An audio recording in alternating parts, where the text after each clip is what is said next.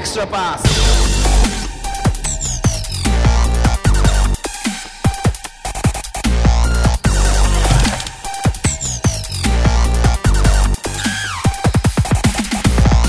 皆さん、こんにちは。エクストラパスポッドキャストです。ズボンです。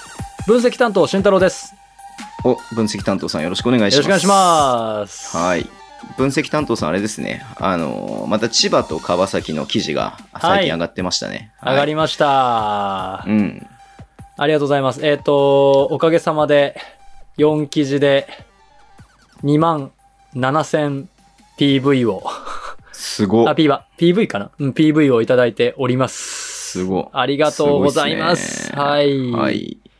ぜひね、ちょっと B リーグアナリティクス .net、はい慎太郎さんのね、はい、サイトで、はいまあ、CS に向けた川崎とかね、えー千葉の、えーことを数字を持って書いてますんで、はいぜひ見ていただければなっていうふうに思ってます。はい次回は大これ阪あエれでレッすかサ大で阪、三河、えー富山、渋谷まで行く予定ですか一応行く予定なんですけれども、日付的に間に合うか、少なくとも6チーム、三河、ワイルドカード以上のはいはいはい、チームはやりたいと思ってます。なるほど。はい。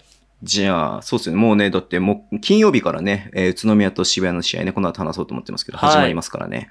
そうなんだ。ですよ。はい。まあ多分、7チームが限界かなと思って ます。あの、1本5時間かかるんで、あれ書く の。マジ かー、いや7チーそムう限界かなと思ってますけどね。なるほど。はい。じゃあ、慎太郎さんの渾身の記事をぜひ皆さん見ていただければなっていうふうに思います。はいそうですねはい。OK。じゃあ、そんな感じ。あと告知なんかありました大丈夫ですかあ、はい、大丈夫です。ありがとうございます。 OK。はい。はい。またあれですかその、ウェビナーみたいなのはやる予定ですかオフシーズン。あ、オフシーズンどうしようかなと思ってますね。オフシーズンもちょっとやれればいいかと思うんですけど、まあ、やっぱりシーズンが動いて数字が動いてないと面白くないってところがやっぱり僕のなサるイほど、なトるほど。あるのうんうで、んちょっと考えてます。 OK。じゃあ、ニュースからいきましょうか。今日はたくさんありますよ。はい。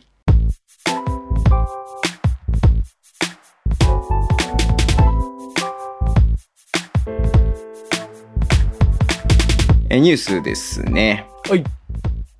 まず、まあ、B1 からいきましょうか。はーいえー B1 の、えっ、と、チャンピオンシップクォーターファイナルの対戦が決まりました。はい、決まりました。はい。えー全体順位1位が宇都宮。で、はい全体順位8位の渋谷と対戦になります。はいで、同じトーナメントの山としては、えー全体順位、これは何位になるんだえっ、と、何位かわかんないけども、東区、はい。全体順位だから5位か。うん5位まあの、全体えっ、と、川崎と全体順位4位の、えーはい大阪エベッサ。はいで、えーが同じ山ですね。はいで、別山が、えー全体順位が3位の千葉と全体順位が6位の三河。はい。はい。で、えっ、と、もう一つが、えー全体順位7位の、えー富山と、い全体順位2位の、えー琉球という形になりまして、それぞれね、全体順位が高い方が、えーホームということですが、大阪戦だけは、えー無観客が決まってるということです。はい。ということで、慎太郎さん、はい。揃いましたね、8強が。揃いましたね。ついに揃いましたね。ようやっと。いやー、本当に最後の最後ね、レギュラーシーズンの最後の試合まで、これね、あの、わからないっていうはい。感じで、えっ、と、千葉もそうだし、えーそう三河とね、あの、大阪もそうだし、うんえ。ーワイルドカードの2つもどっちが上に行くか分からないとか、もうさっき決まったって感じなんでね。もうさっき決まっまりましたね。たはい。この対戦のね、スタッツを作る場合には、慎太郎さんめちゃめちゃこれ、なんか、慎太郎さん泣かせな感じだろうなというふうに思ってもう見ねてたけれども。時間がなくて困ってます、本 当に。かけるけど時間がない。かける けどね。うん決まってすぐじゃんね、みたいな話になっちゃうからね。うんかけるけうどん時間がないなといはいう感じですね。えーどうですか、これ。もはうい優勝予想まではしなくても、はい。どっちが勝つか予想だけしときませんせっかくだから。そうですね。えっと、まず、あのーワイルドカードのアップセットは、正直ないと思っていて、ええそうなんだ。うん。というのは、まあ今まで起こったことがないっていうのがまず一個と、はいはいはいはいはい。今まで起こったこことがないっていうのと、えっ、と、まあ、渋谷、宇都宮の対戦成績とか、うんうんうんうん。鑑みた時にまあ、3勝1敗かな多分。は確い。か。 3勝1敗なのうんで、で宇、都宮でね。うんじゃうんうあんそのチームに対してがっぷり四つで当たって2連勝、2戦戦勝できるかというと、かなりはいはいはいはい。厳しいかなと思っています、クォーターファイナルは。じゃあ、宇都宮が勝つと慎太郎さんそうは。です。ね。普通に勝つと思います。渋谷推しで割りますけはれいども。はい。残念ながら。まあ、ここも、そうだね、僕もここは宇都宮だろうなっていうふうに思ってますけれども、えっ、と、琉球と富山はエクパーティーでやろうかなって今さっきね、このああ始まる前に話したんで、そうですね。ここの予想はやめときますかここの予想はちょっとややめときましょうか。 はい。やめときましょうか。やめときましょう。うか。はい。はい。で、全体順位2位の千葉と三河の試合、あえっと、全体順位6位の三河の試合。はい。千葉ジェッツ絶賛9連勝中でございます。はい。で、三河もね、さっきね、話したけども、ちょっとウィッティングトンがそう4月末から出ていない。クトンが怪しいのと、ガードナー選手がちょっとまだ本調子ではないと、怪我というそうか、だねまあ怪我までいかないですけど違和感があってっていう、はいところになるので、ちょっとそこは不安材料こかのな。間の試合もね、あの、勝った試合も、まあ、大阪が、あの、主力をちょっと温存してきたっていうのもあったんだけれども、うん、と、まあ、ガードナー 10, 10点ちょっとしか入れてなかったからね。。そうですすね。ちょっはい。と、あの、やっぱり5対満足なチームがプレイオフは勝つと思ってるんで、結局あの、まあそうだあよねの、NBA もそうなんですけど、あの、うん健康なチームが優勝する んで。はい。そうだね。はい確かに、その通りですね。はい。ええ。こまあれ間そう考違ってないですえね、る多と、分ここは千葉ですか。うん。なので、やっぱり健康なチームが勝つと思ってます。はい。健康な千葉が、じゃあ勝つかなっていう感じですかね。うん思ってますね。で、川崎、大阪、ここちょっと面白そうな感じがあるんだけれどここも。がめちゃめちゃ難しくて、はい。というのも、えーこれ記事化する予定ではあるんですけど、あの、大阪ホームめっちゃ強いんですよ。へえ、そうなんだ。ホームで言うと、ホームの決定率がものすごい上がるんですね。実あ、ショはッ。トのパーセンテージってことう。そう、実質シュート決定率へー EFG が6%ぐらい違うんですよ、ホームとアウェーで。そんな上がるんだ。 6%ってやばいですからね。うんうんうん。皆さん、あの、ううあの、スリーポイントを4 40%パ、40%と34%って考えてくださいみたいな。あ、そんな感じか。そう考えると全然違うね。全うん。然違うんですよ。はい。うん。で、まあ、ただそこに関しては、まあ、あの、調子の上では、そうね。そうね。意外と川崎は速攻が苦手だったりするチームなので、へうえ、んそうなんだ。ファストブレイクポイント取られがち。えーっと、ちょっと待ってくださいね。僕の記事 見ます。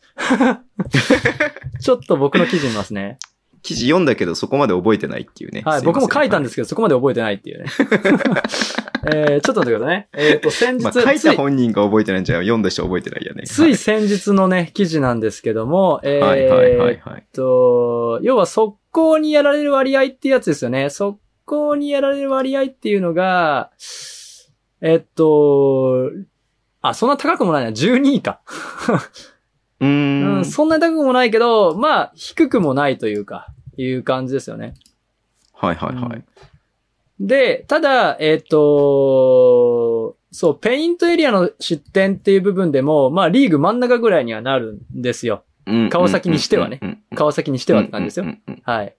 で、えっ、と、速攻の失点も、まあ、1割以上はあるはい。チームで、で、もっと言うなら、えー、ペースも、大阪よりはちょっと低い。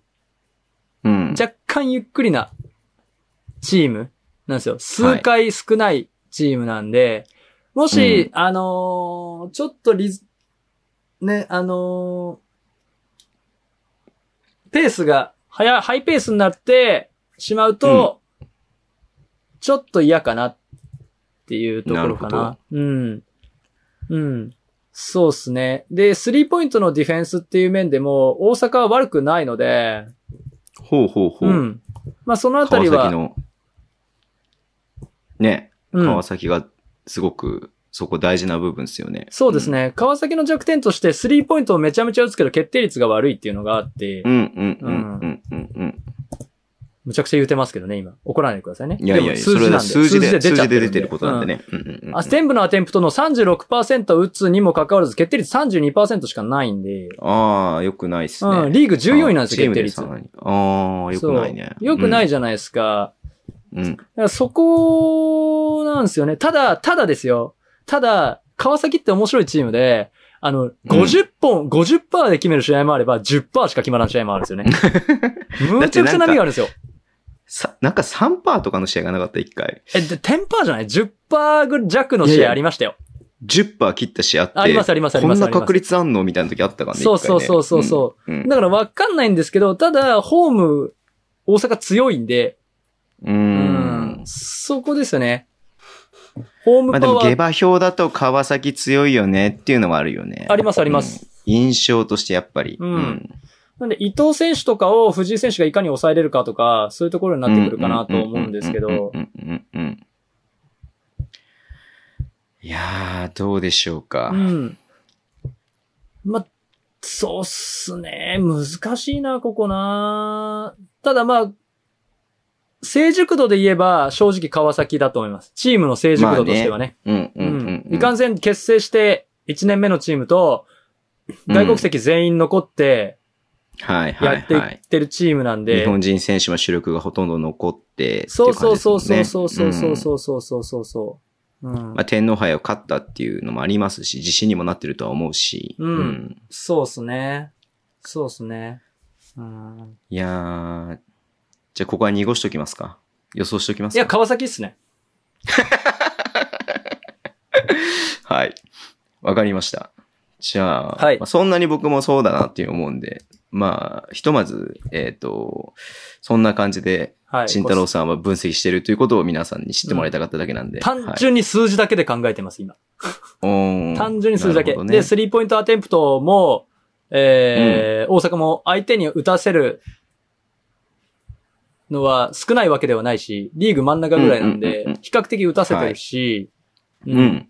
ただ、ペリメーターを打たせるチームなんですけど、逆に川崎はペリメーターを全く打たないチームなんで、そこが勝負のは分いかれ目はいかなはと。い。面白いね。それはうんペリ面白い、ね。メーターを打たせられれるか、大阪が。うんうんうんうん。そこによって多分全然話変わってくると思いますね。なるほど。そこは注目ですね。う一ん、つねペリメーターに注目かなと思ってます。はい。はい。わかりました。じゃあ次行きましょう。はい。えー、B2 プレイオフクォーターファイナルが終わりました。はい。えっ、と、群馬と山形ですね。群馬が2つ勝ちまして、勝ち上がり。はい。で、越谷と、えー、FE 名古屋は、えー、ゲーム3がね、までもつれ込んだ上に、オーバータイムまでもつれ込んで、越谷が勝ちまして、えーはい。越谷が勝ち上がりということですね。はい。で、えー茨城とえー佐賀は茨城が2連勝で茨城が勝ち上がり。はいで、仙台と西宮、はい。は仙台が2連勝しまして、まあ両方ともね、すごい劇的な試合でしたけれども、はい。うん。仙台が勝って勝ち上がった結果、えーセミファイナルは群馬と、えー越谷、えー茨城と、えー仙台ということになりまして、うんうんうんうんうん。はい。ぐね、全部東地区のチームっていうことになりましたね。はい。そうですね。珍しいですね。うん。で、この中でね、えっと、越谷は B2 ライセンスなので、うんえー仮に決勝まで残ったとしても、えー B1 の昇格はないので、はい。えーまあ、この群馬、茨城、仙台、この3チームのどれか2チームが、えー来季は B1 になるということに、えーなってます、今のところね。はいうん。はい。いやー、結構面白かったっすよ。B2 のクォーターファイナルずっと見てたけど、俺。うん。本当ですか B1 全然見ないで僕見 B2 しか見てなかったわ、こ今週あ、末。本当ですか先週末か。うん。僕はもうずっとキーボード叩いたんでちょっとわかんないんですけど。 そうだよね、記事書いてたもんね。 はい仙台の試合もすごかったですよ、本当に。残り3.2秒でね、逆転はいですよ。ハーフコートからの3.2秒じゃなくて、フルコートの3.2秒ですよ。はぁ、もう普通なら打てないじゃん、ショット3.2うん秒。カリーしか無理だよ、カリーしか。そう。いや、しかもあれで普通に、まあちょっとタフショット気味ではあったけど、スリーポイントラインから打ったからね、3.2秒で。あ、あ、そこまで持ってけたんですね。そうそうそう。いや、本当にあれ、おま、あのセットはちゃんとね、あの、お手本のような、残り3.2秒フルコートで攻めるにはこういう風にしろみたいなね、お手本のようなセットで。えー、は見いて。みよう。仙台ですか仙台がそうそう、あの、うんゴール下のインバウンズを、まあ、ポーンって投げて、センターサークルら辺で、あの、まあ、ビッグマンのジェイコブセンが、はいえはーい受はいけ。受けるんだけども、ほぼタップみたいな感じで、えっ、と、はいウィングにいる渡辺翔太選手っていう、まあ、その日ちょっと結構活躍してたか、ね、あの、ガードの選手にボールを渡しわかりて、はで、い、そのままちょっとタフショット気味にスリーを打って、それが入るっていう。で、ブザービーターで、勝つっていう。マジ漫そ画れみたいな3。秒でも余裕あったんじゃないっていうぐらいな感じですかもしかして。いや、結構ね、打った瞬間にもう多分1秒ぐらいになってて、ボール飛んでる間にブザーが鳴るみたいな感じだったから、はいはいはいもうギリギはいはいはリ、い本当に。うん。いやー、すごい、もう家で普通に叫んだもんね。うわーっつってね。うんうんうん。わあ、これはすごい。監督も嬉しいでしょうね。このセット決めた時、そのセットガッツポーズしかない。もううんそう、タイムアウトがあればね、ハーフコートで3.2秒出てきたんだろうけそうれそうそども、うそうそうそうそうタイムアウトがなかったんで、フルコートで3.2秒やらなきゃいけないっていうのを、まあ、無理だろうなと思ったけど、普通になんかもうう、いや、びっくりしたよね逆にそれが良かったんじゃないですかね。3.2秒フルコートだったから良かったんじゃないですかね。ああ、なるほど、なるほど。まあ、そういうふうにも感じられ、考えられますよね。ううん。ん。で、あと、まあ、FE 名古屋とね、越谷の試合も、あの、リードチェンジ繰り返して、最終的に、えんね、ゲーム3がオーバータイムになって、うん。おお、まあ、結果的にはね、結構越谷が話したんだけど、本当バッツだよ、バッツ。あ、まあまあまあね。バッツのリバウンまドでもうね、リバウンドあのですからね勝ったって感じでした、本当に。あはい。ーこの試合だけでオフェンスリバウンド8ぐらい取ったんじゃないのかな。まあオーバータイム含めて。うんうん。はい。すごかったです。バッツがすごかったっていう試合でしあたねね。はいええうん。えー、あとは、えー、すいません。じゃあ B2 のね、プレイオフちょっと楽しみだなっていうのがあります。あと B リーグの方で言いますと、重厚勝リストがね、結構出ました。あー出ましたね。はい。ご覧になりました見ました。B1 だけですけどね。 B1 うだん出てんのが、まあまだちょっとチームがね、少ないんだけれども、アルバルクと北海道とえっ、と、広島ですね。広島か。田渡選手か。はうい。ん広島まず、えっ、とね、アルバルクじゃない、アルバルクじゃない言ってんだ。え 田渡選手が、えっ、と、はいえー自由交渉リストに乗って、あと愛媛にね、ああレンタル移籍に出ていた小沢選手も自由交渉リストに乗りました。うんははいい。はいはいはい。で、アルバルクは、えー須田雄太郎選手と津山選手が、えー、自由交渉入り。はい。で、レバンが、ガは、えー外国籍3人、ジョーダン・テイラー、ニック・メイヨ、ジャバット・ウィリアムス3人と、うんうんえー、キカ選手のパップ、えープラス、うえー田島朝日と内田明人という6人がね、えー、15勝になりました。はい。はい。うーんと、レバンガ北海道ブースターとしてコメントしてた方がいいですかあ、お願いします。 ぜひ。うーんと、まあ、まあ、重厚賞なんで、まあ、これはね、どういう意図でここに乗ったかっていうのは、まあ、ファンとしては中身はね、伺い知れないので、まあ、チはいーム側が、えーもう契約しませんよっていうふうに出した可能性もありますし、逆に選手が、はまあ、他とね、はい交渉したいからっていうので出した可能性もありますし、はい。はい。まあ、いろんな可能性が考えられるんですけれども、うん。まず、まあ外国籍はもともとね、単年契約だったんで、多分、一そう回です中ね古車に乗るかなっていうのはあるとは思うんですよね。うん。はい。で、まあ僕は正直言ってもっと出ると思ってたんですよ。おー、そうっす8か人。とか9人ぐらいは乗るかなっていうふうに思ってたんで。はいはいはいはいはい、うはんいなそんな中に日本人選手がなんとこの2人だけっていうのが、しかも北海道出身の2人だけっていうのが結構びっくりはしていて、まあ他にも出る選手もいるんじゃないのかなと思ってた中で、まあこの2人だけだったんで、他の選手じゃあ残るのかなって思ってるんだけれども。ですはいね。で、やっぱ賑わしてるのは田島朝日ですよね。まあ、ずっと。あまあまあまあまあまあ。はい。まあ、北海道出身で、看板選手で。うん。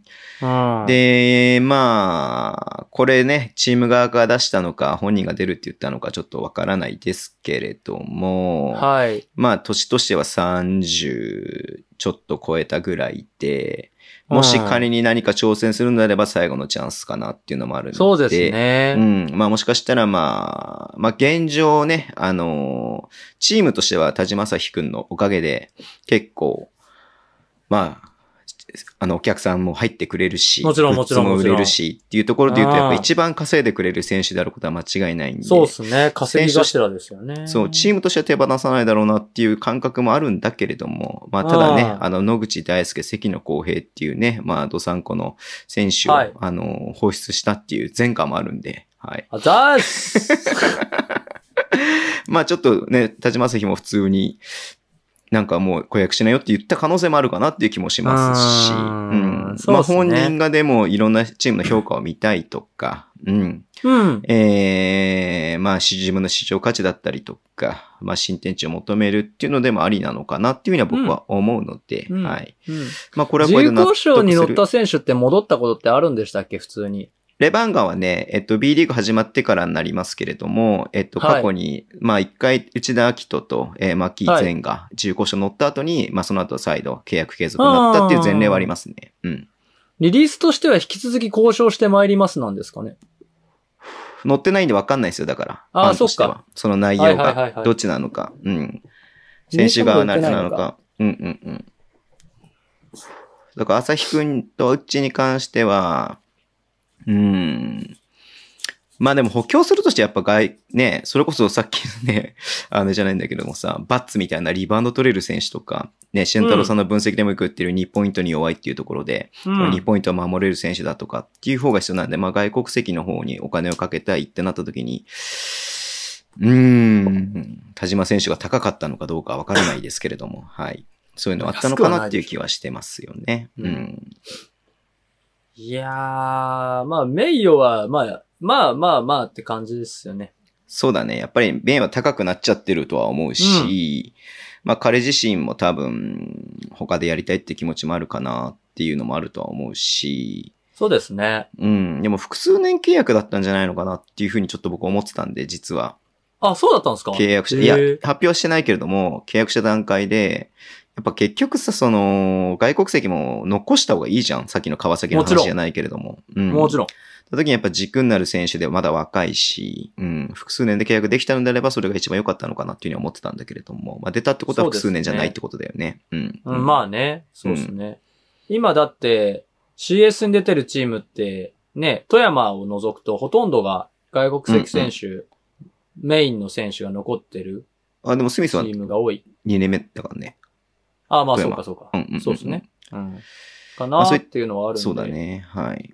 まあ、特にと、まあ、田島朝日の話に戻っちゃうけど、今年は結構得点も入れてたりとか、苦しい場面でね、あれだったんで、うん、活躍は間違いなくしていたんでね、はいチームとしては出さないだろうなと思うけれども、まはあ、い橋本龍馬っていう、まあほ、正ポイントガードが入ってきたことで、まあ、はい彼ももっと活躍できる場があるんじゃないのかなっていうふうにやってるのかなっていう、ちょっとね、それもいろいろと考えますよね。はい。そうですね。まだどう、ただどうなるかわからないことを、ああだこと言っても仕方ないんで、まあ僕が思った雑感としてはそんな感じです。はいい。はいはいはいはい。いや、今日いろいろニュースあるから、サクサクいこうか。は行い。きましょうか。もう20分。はい、すいません。えっ、と、おこれ扱う扱う必要あるどうですか扱う必要ありますかはい。えっ、と、新潟、あアルビレックはース BB の話なんですけれども、そうですはいね。。えーパワハラ問題で、えー問題になっていました。小菅代表。はい。え慎太郎さん知ってますよねこれね、内容ね。存じ上げてます。はい。はい。えっと、リリースを読んでいくと、まあ、あの、まあ、それの責任を受けて、えっと、まあ、辞任っていうことがあったんで、えー今のね、現職はやめますということで。うん。はいやい。それに伴って無期限謹慎処分を解きますということなんで、まあ、ここまではね、ああ、そうかそうか、そういうことかっていうふうに読んでいて、はい。で、まはあ、い第三者機関をね、調査をね、あの、継続していきますと、まあ、そうだよねってなって、で、再発防止をね、あの、合わせてやっていきますって言って、ああ、そうだよねって読んでたんですけども、はい。えー最後のひね、一行で大どんでん返しがありまして、はい。はい。えー小菅は、えートップチーム編成及びアンダーカテゴリー育成を担う強化本部長につきます。ね。ということで、はい。えー GM と社長は辞めますと。はい。はい GM と社長は辞めるのに、えートップチームの編成をする人になります。え、それって GM なんじゃないの みたいな。ええ。もうだからまた出たよ。出たよ、もう僕の B リーグのわからん。何コーチかわからんみたいなやつで すよ。それしかもはあん GM なんじゃないのかっそていう。れは GM ですよ ね。GM っていうのはその編成に関わる人っていう認識で僕たちはいるので。もちはい。もちろんトップチームの編成をする人が GM です。まあ GM ですよね。はい。えはえ。い。なんで、まあ、あの、名前が変わっただけでやることは同じで、しまあ、しかも、立ちが悪いな、立ちが悪いっていうのはちょっと失礼な言い方になるかもしれないけど、立ちが悪いなって僕は感じたのは、はえーい。一回その、今の、じ今の職を、まあ、辞職させることで、謹慎を解いてると。ね。じゃあ、要は、言いたいことはわかりますよ。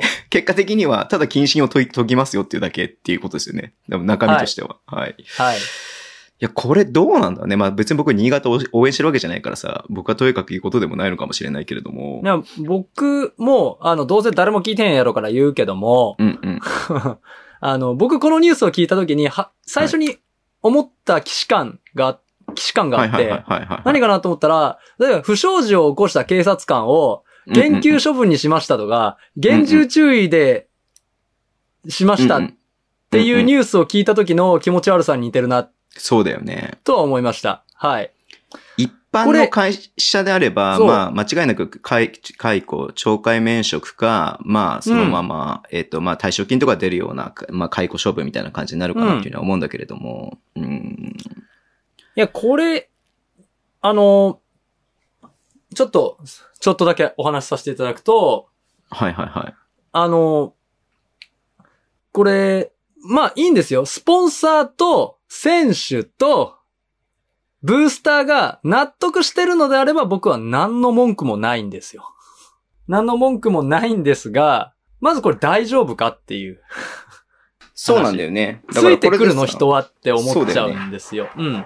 で、これだけ聞くとさ、僕、外野だから、一般の人の目線とすると、うん、あ、新潟はパワハラ容認チームな んだって思っちゃいませんそうだね。そう思っちゃう、ね。ぶっちゃううん。だってそう思っちゃいますよ。残念ながら。いや、もし思われたくないんだったら、ぜひあの、エクストラパス、あの、小菅元社長、あの、出演お待ちしておりますの で、はい。ぜひ、あの、ディスカッションさせてくださいっていうところではあるんですけど、そうだよね。あのニュースだけ見て、本人のコメントも特にない場合は、うん、うんそれはもう容認とそういうことになっちゃうよね。いうことですね。はい。 うん。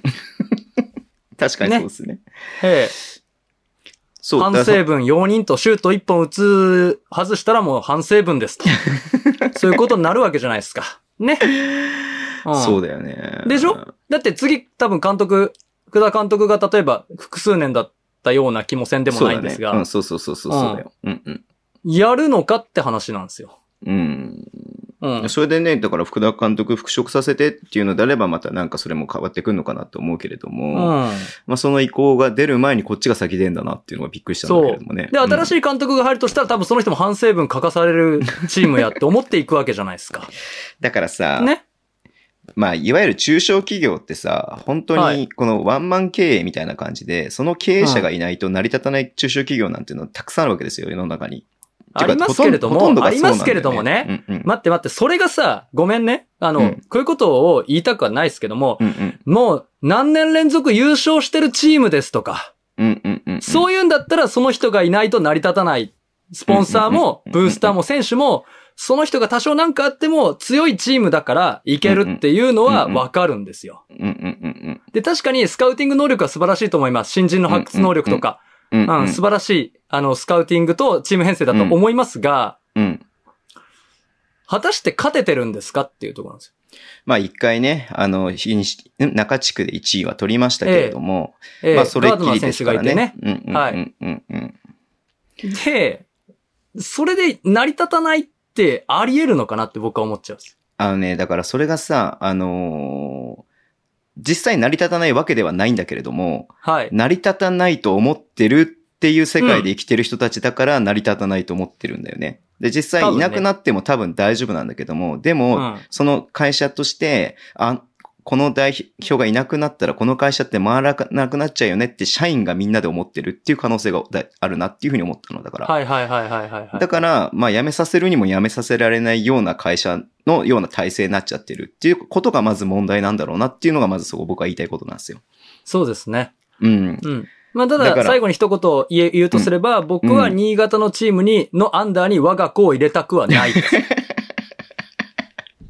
まあそうだよね。でもさ、うんこれさ、まあ慎太郎さんその気持ちもよくわかるんだけれども、選手としてね、B1 でやりたいですっていう意思があって、はい。でも、どこのチームにも入れないと。ただ、新潟さんが声かけてくれたと。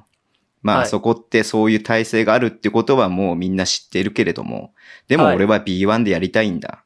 はい。我慢してやろうか。って思う選手も絶対出てくると思うんだよ。そういう風になっちゃうのが嫌だなって思うの。そうですね。もうだからそれってもう絶対 P、P やと思うけど、それもブラック企業や んっていう。うんそういいうやでことでもしょそういだかう、そういうことになっちゃうんでね。だからさ、うーんと、要は、う買い手市場になっちゃうわけじゃん。もう、もうバそうスケでットすそねもそもそうなんだけどさ、あの、要そうはです契ね約しないって言ったら契約しないし、まあこのうん中古車の件もそうなんだけども、らだからそういううふうに買い手市場になっちゃって、それでなんか結局、事なかれ主義みたいな感じで、こうなんか、まあ、進んでっちゃうのが本当に、ね、やだ、やだなというかおかしいなっていうふうに思ってるんだよね。だってこれで仮にだよ、もうなんかそんな体制のなんかさ、まあリーグがまあ別にこれをね、い悪いというふうにしてるわけではないからさ、ファンとかがさ、はいみんなブーブー言ってるだけじゃん。そうなった時にそうそうそうさ、結局それってさ、だから、あの、ど、何が正義で何が正義じゃないかってことがはっきりしないまま、このままいっちゃうわけですよ。ん。うん。だから、だから外外野から見るとこう見えるよ。出演お待ちしておりますっ て話です。ご出演お待ちしております。エクストラパスはいつでもと。 いう形なんですはい。ねだからまあ、うんそのね、だからこの不透明さとか、じゃあなんでそうなったの、なんでそういう結果に至ったのっていうことをもうちょっと事細かく説明しないと、さっき言ったように、スポンサーだったりとか、ファンだったりとか、まあ、他チームのファンも含めて、まあ、リこのバスケットボール B リーグっていうのを愛している人たちに説明はつかないなっていう、その説明責任はあるよねって話は思うんだよね。うん。よ。うん。ああ、怒られるよ、これ。この回、あ新潟ブースターに怒られますよ、これ。まあ別 に新潟が悪いとは全然思わないし、もち新ろんもちろ潟ん、なんかね、それこそそうなんかよくいるじゃん、そのさ、あの、あの、坊主憎けりゃ今朝まで憎いみたいな感じでさ、じゃあもう新潟は、と試合なんかもう俺は見に行かないとかいう人とかもい違う違るう違う。それとはまた全然そうじゃ違なうんい。だよ全ね。然そうじゃない。えにこの新潟のチームがこういう体制だから、じゃあ新潟のファンも嫌いだみたいな人とかもいるじゃん、なんか極端な人って。いやうん、それはない。うん絶対全な然い。他と違いだから、そういう風な、あの、ニュアンスで僕たちは言ってないんだけれども。そう。そう。だから、でもこのね、発表だったりとか、この処理分の仕方っていうのは、なんか納得できる人は多分いないんじゃないのかな。多分チームの人しか納得しないんじゃないのかな。そのそうっすね内部を分かってる人しか納得できない,、うんん、じゃないのかな。僕たちは内部分かんないから納得できないよねっていう話になっちゃうねって話だよね。うんうん。よろしいでしょうか、慎太郎さん。はい。ありがとうございます。 はい。えーっと、これやる これやるやりますかはい。えー茨城ロボッツ堀オーナー炎上。これやるこれで、え、でもいろんな角度で見ると、、はいい。ろんな思いがあるっすよ。いろんな角度から見るとね。はい、はい。うん。まあ、ことの経緯を知らない人のために話しておきますと、バスケットボールキングさんが、まあ、B1 のね、えーこの延期分になった試合の、まあ、島根と新潟の試合かなうん。はいはいはいはい。の、えっ、と、まあ、投稿に対して、まあ、堀オーナーが、えー B1 の消化試合なんか記事にしないで、B2 のクォーターファイナルを記事にしてくださいというコメントを、えーはいつけました。はい。はい。まあ、知らない人のために言っておきますと、えー堀オーナーは、えー B リーグの理事であります。はい。はい。まあ、それに対して消化試合は何だと、えーそんな言い方はあるのかと、えー何の経緯もないだろうみたいな、えーコメントが殺到しております。はい。はい。で、まあ、顛末としましては、まあ、一旦この時点の顛末としましては、堀オーナーはその当該ツイートを、えー削除しまして、改めてですね、あの、言い方を変えますみたいな感じで、えーはい B2 の試合を扱ってくださいという投稿をしております。はい。いはいはいはいはいはい。や、どうなんですか、これ。これ ね、もうね、あいろんな角度で、まず一個言うとしたら、はいはいはいはい。もし、例えば仮に炎上、これ消化試合とか書いたら炎上するって分かってやってると思うんですよね。うーん、そうなんだ。絶対。だから炎上商法を狙ってるのか、信念を持って言ってるのか、はいねはいはい。どっちで、どっちであったにせよ、ツイートは削除しちゃダメ。うんうんうんうんうんう。んうん。だと思うんですよ。で、はい多分ね、ツイート削除されて一番怒ってるのは多分バスケットボールキングさんだと思うん ですよ。せっかく PV 伸びると思ったのに、と思って。うん。一番怒ってらっしゃるのは多分バスケットボールキングさんだと思うんで、ああ、まあそうだね。キングとしては、まあそうだね。そうそれはいいよ、ね。 PV 伸びるのにうんうんうん、なんでど記事を書いた消してんねんと思って。なるからね。はいはいはい、はい そうそうそう。うんうんうん。だからそこは多分 B バスケットボールキングさんが一番怒ってらっしゃるんじゃないかなと思っていて、うんうんうん怒ってるのか知らんけど。 知らんけど、はいはいはい、僕やっったらそう思うなっていうだけの話で。はいはいはい。で、削除しするのはどうかなと思ったんですよ。信念が持ってるんだったら削除しなくていいじゃんって話で。なんだろう、言いね。方変えるんだったら削除し、書かないでよって思っちゃうんで。分かってやってるとうん思うんで。わかんない。あの、前もあったじゃないですか、それこそ。前もい炎上したじゃないですか、ファンからまあみちょんっなとに。ね。ね、うんめっちゃ言われて。であの時にさ、うん別になんかふざけてるというか、まあそう、炎上のつもりでやってるんであれば、なんか最終的にあの時になんかまあさ、訴訟しますみたいなこと言い出してさ、ああ、そうだったんですね。そうそうそう。で、炎上狙ってんだったらそういう風にはならないだろうなっていうの思ったの。なんかガチ、ガチで怒ってんなっていうさ、逆ギレしてるなっていう感じがあったんで、だから炎上ではなくて多分そういう一時の感情で書いちゃう人なのかなっていう風に思ったんですよね。うんん。で、もう一個の角度として、消化試合っていう考え方なら、うん。その言い方をしちゃうんだったら、じゃあ、クォーターファイナルと越谷と FE ってさ、B1 に上がれないクォーターファイナルなんですよ。じゃあ、それも消化試合って言われてもしょうがないよねって思っちゃう。ああ、そうでしょだって、B1 にみんな上がろうっつって、あの、チャンピオンシップ頑張って戦ってるわけじゃなあいあ、でそすうか。かそうか。じゃあそれを B2 のね、消化試合というふうに見える。ね、あなたにとって見えちゃうよっていう B2、ああなたにとって消化試合っていうふうに見えるような試合を取り上げてくださいっていうのはなんか話としてはおかしいってことですよね。そうそうそうそううんうんうんっていう角度もあるし、はい。なんかこれを聞いた時なんかすごい既視感があったのは、うん。僕ら我々がもっと地上波でバスケットやれよって言ってるのとすごい似てるなと僕あ、は思同っじてて。だよね。ううん、全じ。く同じだなと思ってて。うんで、うんちょっと、えっと、僕なりにこう、記事とか調べてみて、で、うんえっと、つい直近で多分 B2 の記事を上げてらっしゃるのは、これとばっちりなのかな某雑誌のツイートだったんですね。ねで、そ、のツイートが確か60、10時間ぐらい、半日ぐらい経ってて、69いいねで、リツイートが10とかだったんですよ。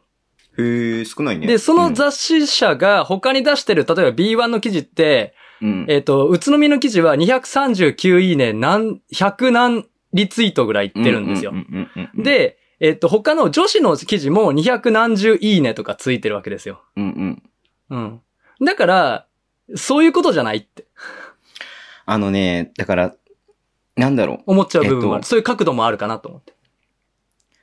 もちろんさ、やっぱ一部、二部っていう構図がある以上、一部のが人気になるのは当然じゃないですか。はい。でも、それうをん、。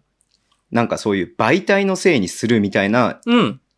言い方をするのが僕はすごく嫌だったの。その消化試合っていう表現動向よりかは、はい。なんかあなたたちが取り扱ってくれないから私たちはダメなんですよっていう人のせいにしてるみたいな感じをすごく受けて、それがすごく嫌だったんだよね、僕は。うん。だから僕もだからそのテレビでやってくれないっていうのに怒ってる人たちと同じ感じだなって僕は思っちゃったっす。結局、じゃあどうにか自分たちで扱えるような媒体作ればいいじゃんとかね、できることってたくさんあると思うんだよね。うん。うん。で、うん本当に堀オーナーはビジネスマンとしてはめちゃめちゃそう優そうそ秀優うそうそ秀うでそう有能なそ人うで、そうそうそう。めちゃめちゃ成功してる人なんで、はい。だから、まあ、だからそういうふうにこう、なんか他責にしちゃう、他人のせいにしちゃう感じをしちゃうのがすごくなんかびっくりしたというか、なんかそう、なんかそれになんかすごく嫌な感情を僕は持ったなっていうのが一番あったんだよね。だしい僕すごく誤解を恐れずい、誤解を恐れず言うと、まあ消化試合っていうふうに思ってる人なんてたくさんいると思うんだよ。だって、もまあねう、。きとまあねあのさ、順位も決まっちゃってるし、まあね。はい。もう、そう。だからもちろんそこを選手は一生懸命やるし、あのね、うんブースターも一生懸命応援するし、まあスタッフも一生懸命やるし、えー会場もね、やるのも一生懸命やるのはもう当然なんだけども、でも、味方として消化試合っていう見方をする人っていうのはたくさんいると思うんで、うん。うん。だから別にそこに対しては、 まあそんなに僕は思わないんだけれども、ただなんかその、なんつうの、あなたのスタンスと、その、世の中に起きてることの、あれが、もうなんかちょっとうまく整合性が取れてないというか、うん。それってなんか媒体のせいなのみたいな。う。ん。取り扱ってもらえないことは、あの、それは他人のせいなの自分たちの責任は全くないのみたいな感じにやっぱ感じちゃったからさ。うん。はい。まあ、そこかなって思うよね、僕は。んそうですね。でも僕、まあ、その、ね、あの、メディアの方って、すごい、あの、ね、席で、ざ、あの、末席ながら入らせていただいてる身としては、すごい人数、もういろんなところ見て、一人で見て回ってらっしゃる方が本当に多くて、うん。人もまず足りてないっていうのはあるし、うん。うん。もっと言うなら、すごくやってくれてると思うんですよ。だってね、極端な話ですよ。B リーグやってくれてるだけで嬉しいと思うんですよ。なんでかって、正直言うと NBA の記事だけ書いてた 方が PV 取れるから。ごめそんりけゃそど。うだよね。そりゃそうだうよんね。 NBA の記事やってる方がコスパいいんですよ。実そり際。ゃそうだね。だってね。同じ人に NBA の記事、B リーグじゃなくてんうん NBA の記事書いてもらった方がうんコスパいいから、うん。うん。それでも、まず僕は B リーグの記事を書いていただいている記者の皆さんっていうのは本当に素晴らしく、あの、貴重な存在でありがたい存在だなっていうふうには思ってるんで、うん。じゃあそこをよりこう、他のところもって言うんだったら、業界的にこう、記者の数を、例えば雇って書くとか、書いてもらうとか、そうだよね。そういうふうにしきゃなきゃいけないのは間違いないんですよ。うん。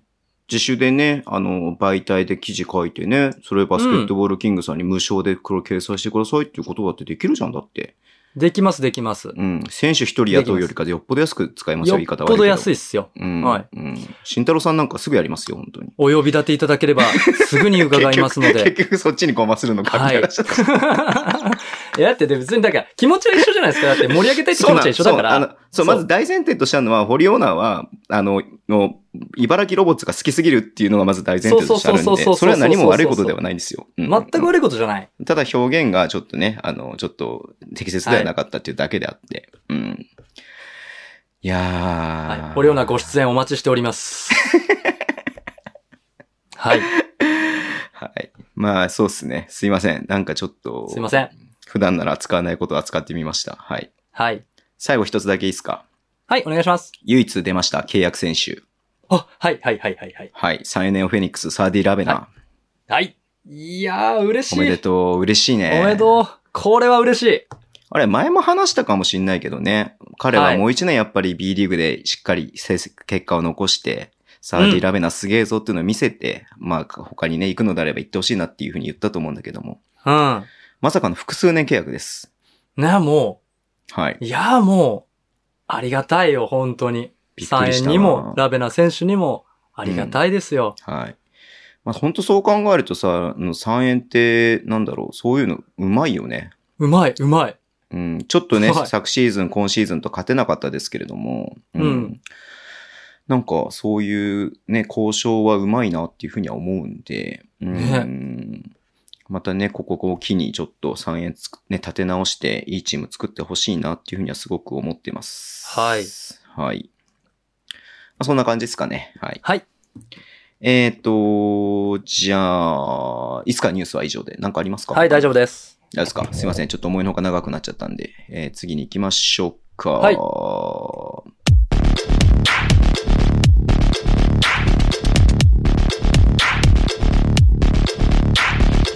エッグパーティーよいしょーはい。ということで、毎週予想してますけども、いよいよ佳境になってまいりました。はい。えっ、と、今週、先週末はね、えっ、と、三河と大阪の試合をはい。予想しました。ゲーム1、えっ、とね、大阪がえー12点差で勝ちました。ゲーム2は三河が13点差で勝ちました。ちょっとね、はいゲーム2がそれこそちょっとね、主力を温存させるみたいな感じがあったんで、ね、はいちょっと予想するのは難しかったかなっていう部分がありましたけれども、はい。うん。えーゲーム1、えっ、とね、3円じゃねえや、大阪の勝利を当てたのが、ズボン、タロンタさん、エリゴくん、カナちゃん、狙い、あ、狙いくんじゃないか、カナちゃんまでか、はい。の、えっ、と、4人だけということで、一番近かったのがタロンタさん。ですね。おーはい。。で、この試合ね、ちょっと1300人ぐらいしかいなかったんで、ポイントが倍になってます。はい二2600倍ポイント。はい。で、タロンタさん、このね、1試合だけで1000ポイント稼ぎました。はい。よー、すごい。えーゲーム2、えー大阪の、あ、3円の、あ、3円、何、何言ってた。 やばいな。ゲーム2、三河の勝利を予想したのが、ズボン、慎太郎さん、えー、なぎさ、もたまさん、こぼんのさん。ということで、これが5人。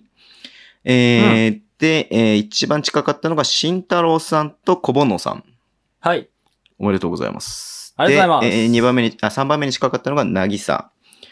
ということで、えっ、と、い今節一番得点取ったのがさっきのタロンタさんですね。はい。で、えー順位は変わらず、なぎさ1位、2位、えー、小翔さん3位、慎太郎さん4位、ズボン5位、かなちゃん6位、はいえっ、と、えりごくん7位、えー、小ぼのさん、8位宮本くん、9位もたまさん、10位狙いくん、11位たのたさんということになってます。はい。はい。あ、俺、かなちゃん、抜いたのかなギリギリ。あ、抜いてないか、そうですね同じぐらいか。あ、おお前並走してる感じだね、ずっと。かなり並走してますね。はい。えーっていうことですね。はい。でした。うーんと、慎太郎さんとし、的にはこの試合はどうでしたかはい。はい。そうですね。まあ、いつものように3本立てで行かせていただくと、はい。えー第1話、オンワンで頑張れ、三河。ああ、確かに。はい。うん。で、もう第2話が、これぞ大阪、トランジションで荒稼ぎ。そうね。ファストブレイクポイントめっちゃ取ってたね。うん。そうですね。はい。で、えっ、と、これ今、僕どこの話してるかっていうと、3クォーターの終盤から4クォーターにかけてのお話をさせていただいてて、はい。はい。で、第3話が、大阪って本当にいいチームです よね。うん映画って本当にいいものですね。本当ってやつにですね。いいチームですよね。うはいん。はい。え、今これゲーム1の話ですよね。ゲーム1の話です。はい、はい、はい。。はいい。ね、あの、オンワンで頑張れ、三河っていうところは、まあね、あの、4クォーターのファーストオフェンスを見てもらえれば、まあ、わかるのかなっていうところで、まあ、ずっとね、これは、あー三河が投資でやってることなんですけど、本当に、うんうんあのーいわゆる、もう広く広く取って、うん広く広く取ってね。じゃあ、あの、4クォーターのファーストオフェンスですね。オンワンの。これ、はい三河の今季のいいところが出たなっていうオフェンスがありますんで。はい。はい。じゃあから行きましょはい。河村選手がボール入れて、熊谷こう結構出て、熊谷こう結構出てたよね、この試合、ね。。う。はいい。うん。ガードナーが、ウィングで持って、おお、はい。広くスペース空いたところに柏木選手が飛び込んで、そうレイ。アップ。はい。そうなんですよ。これ、えっと、何を狙ってるかっていうと、スプリットって言って、まあ、シザーズとかって呼ばれるセットなんですけど、ガードナー選手がウィングでボールを持つじゃないですか。そこから柏木選手が、えっと、ウィングの熊谷選手かな、おーにスクリーンをかけようとするんですね。えで、それをスリップするんですよ。スクリーンをスリップしした瞬間に、スイッチコミュニケーションが起きて、うん。そのままレイアップ行くと。う。うんんやはり、あのーオンザコート1の利点って、こういうところにはいはい。出てくると思うんですね。広くスペースが使えるっていうとこうんうろ。うんんうんうん。今季の、やっぱり、三河を象徴するオフェンスが、ね、4クォーターの最初に出たのかななるとほ思ってます。いいね、うん、このショット決めた後に柏木さんがドアップになってドヤ顔が映るのがいいね。うん。もう あの、してやったりですね。スリッしてプやがった決りまとったかもね時って、その顔になりますよ、そりゃ。うんうん。で、やっぱりそういうオフェンスが3クォーターから4クォーターにかけて、うんうんうん多く見られてたのかなっていうところですね。うん。ウィディングトンがいなくても、はい。ね、オフェンス組み立てられるぞとはい。いうところが見えたというところ。で、第2話なんですけど、えっと、これぞ大阪トランジションでラカセキ、これ3クォーターの終盤から4クォーターの8分間で何点ファストブレイクポイント取ったと思いますこのえチーム。ー、何点取ったと思います全然想像できないな。うん。え、そもそも何点八分間取ってんのなこのクォーターで何点取ってんのえー、4クォーターでは、えー、28点。3クォーターで29点取ってます。57点取ったうち、さて何ポイントがトランジションなんだろ半分弱じゃないそうしたうら。半分弱。あ、いい線いってますね。15点です。あ、じゃあ半分だ。半分も。えし、しかトランジショも、ンしかも、ラスト3分は時間ゆっくり使ってたんで、えー、すごあい、ね。の、要は10点差以上ついて3分切ってるんで、うんうんうんうん。ニュービル。がゆっくり運んで、っていうオフェンスになってたんで、実すごい質、ね。うん。実質8分。 8分、なるほどね。実質8分で15点取りましたよ。分。うん。。はいい。素晴らしいですね、これね。で、だからうん本当早い展開、まあね、ハイスコアなゲームではなってて、ね、1クォーターからバチバチの打ち合いでしたけれども、はい。まあ、展開が早かったなっていうのはやっぱり印象としてすごくありましたよね、この試合は。はいうん。そうですね。あのー特にこの、同じようなセットをずっと使っていた、同じセットを使ってたっていうのがあって、そこちょっとトランジションのね、あのー大阪の定番っていうとこんんん。ろを見ていきたいなと思うんですけど、はい。やっぱりね、あの、スタッツ選手がね、走るんですよ、とにかく。あうん。あのー、スタッツ、そうだな、トランジションの、これはまあセットじゃないですけど、えっ、と、これ、あ、合わせらんないと思うんで、これ3クォーターの話なんで合わせらんないと思うんですけど、3クォーターの残り30秒ぐらいで、すごいいい、いい速攻があるんですよ。 30秒ぐらい。はい。これ見れるかな ?35 秒ぐらいで、あの、高橋選手が3を外した後のトランジションです。ああ、はいはいはい。今ここだね、ちょうど多分。ちょっと待ってね、今、ミカのオフェンスになってるんで、コリンズバスはをいドライブで突っ込んでて、高橋が3を外して、えっ、と、外しニュたービルがリバウンド。取った。伊藤達也。おお はい。はい、よくやるね、伊藤達也、このパスね。はい。はい。首の裏を通すやつですね。はい。注目されがちなんですけど、走、うん高橋選手がシュート打った時点で、誰が一番最初に走り出してるかって、スタッツが走り出してるんですね、これ。ああ、ちょっと見るね、そこもう一回ね。うん。あ、そうだね。クローズアウトで、あのーはい。言ってるからね。うんうんうん。はい。まず、スタッツが走ってて、で、その、うんそのすぐ後ろを誰が走ってるかって、アイラ・ブラウンがアイ走ラっブてラるンんドですよ。ね。うんうんだから、ビッグマンが二人トントンって入って、うんインサイドでシールするんですね。そしたはら、いはいはいそりゃ、ディフェンスも収縮しますよっていうところで、うん。ウィングに走ってる選手にパスを出して、そのままイージーにレイアップ。なるほど。うん。とにかくビッグマンが走るとペースは上がるんですね。何度も言なってるほますけどど。。はい。うはいはん。いこれをまさに体現してるオフェンス。うんうんずっとこれです。うんうんうんう。うんどっちかが必ず走ってインサイドシールする。これがなぜ、あの、効果的かっていうと、あのーどうしてもその、ディフェンスって一番最初に戻るのって小さい選手なんですよ。リバウンド絡んでないかあ、ら。そうだよね。うんうん。うんアウトサイドにいだるからねそこに、うんうんそう、スタッツが制限区域で入ってシールされたらもう無理なんですよ。うんうんうん。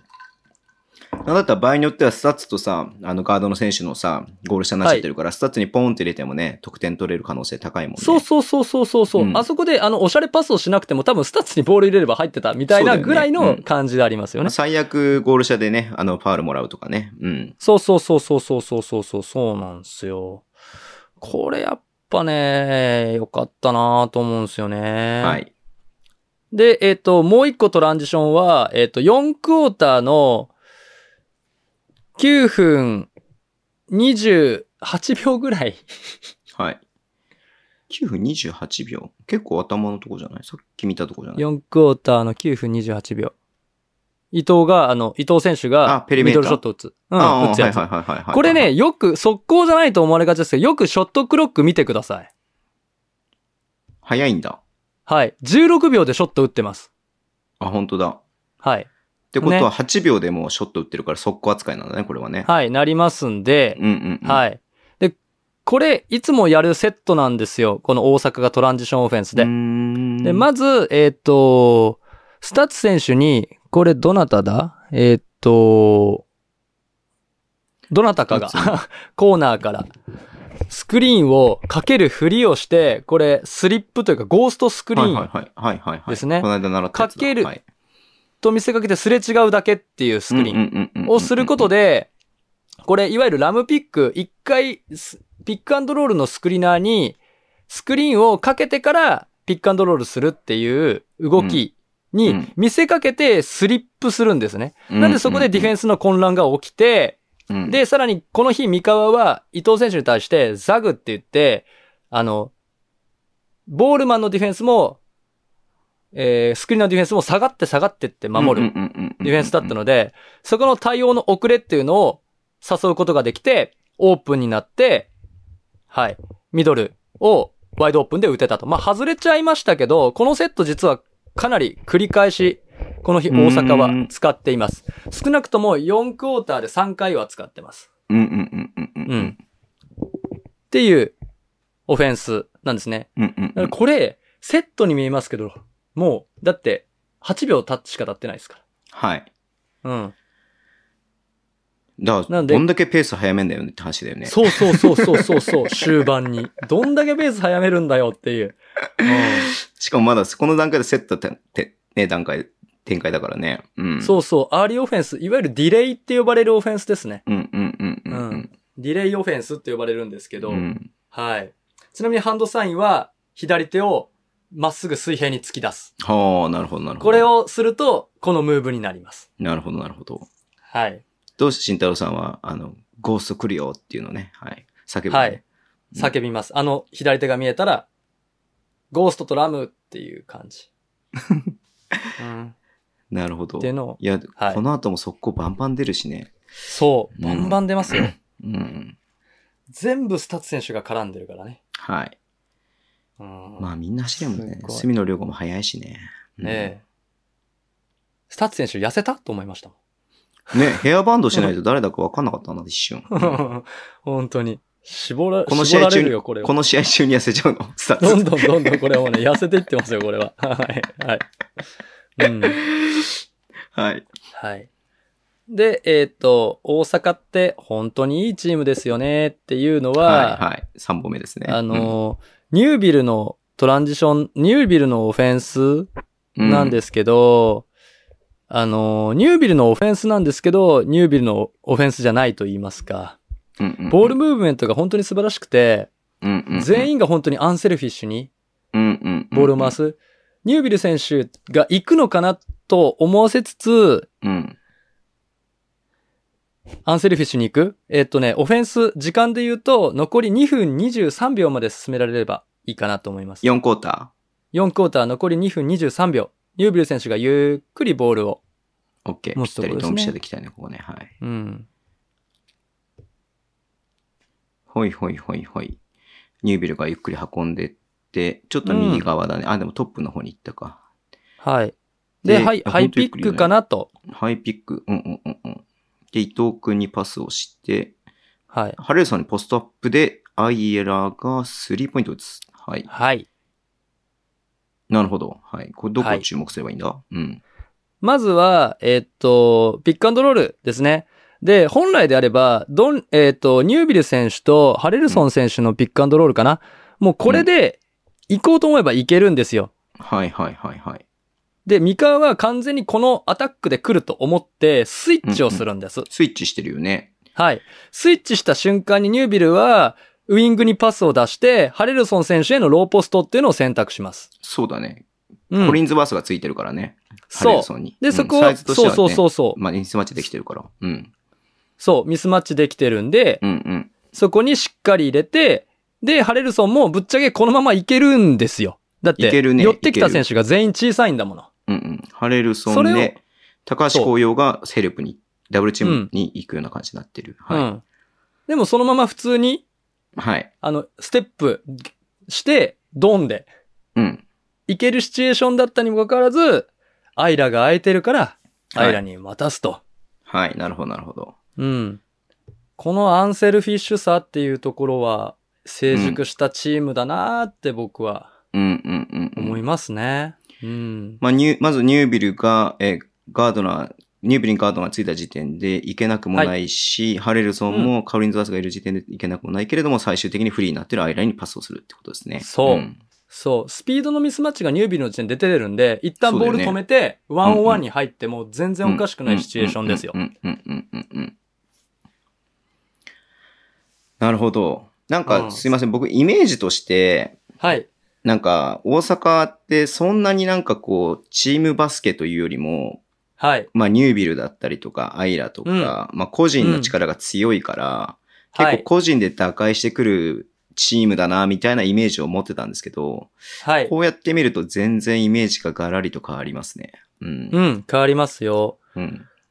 あのーシーズン序盤の方はね、ちょっうと、ん。まそあうういうまくいってないらから、もうそう自分でやっちゃえみたいなのがすごいあるなっていうのを思ったんだけども。そうそうそうそうそうそう、んそう。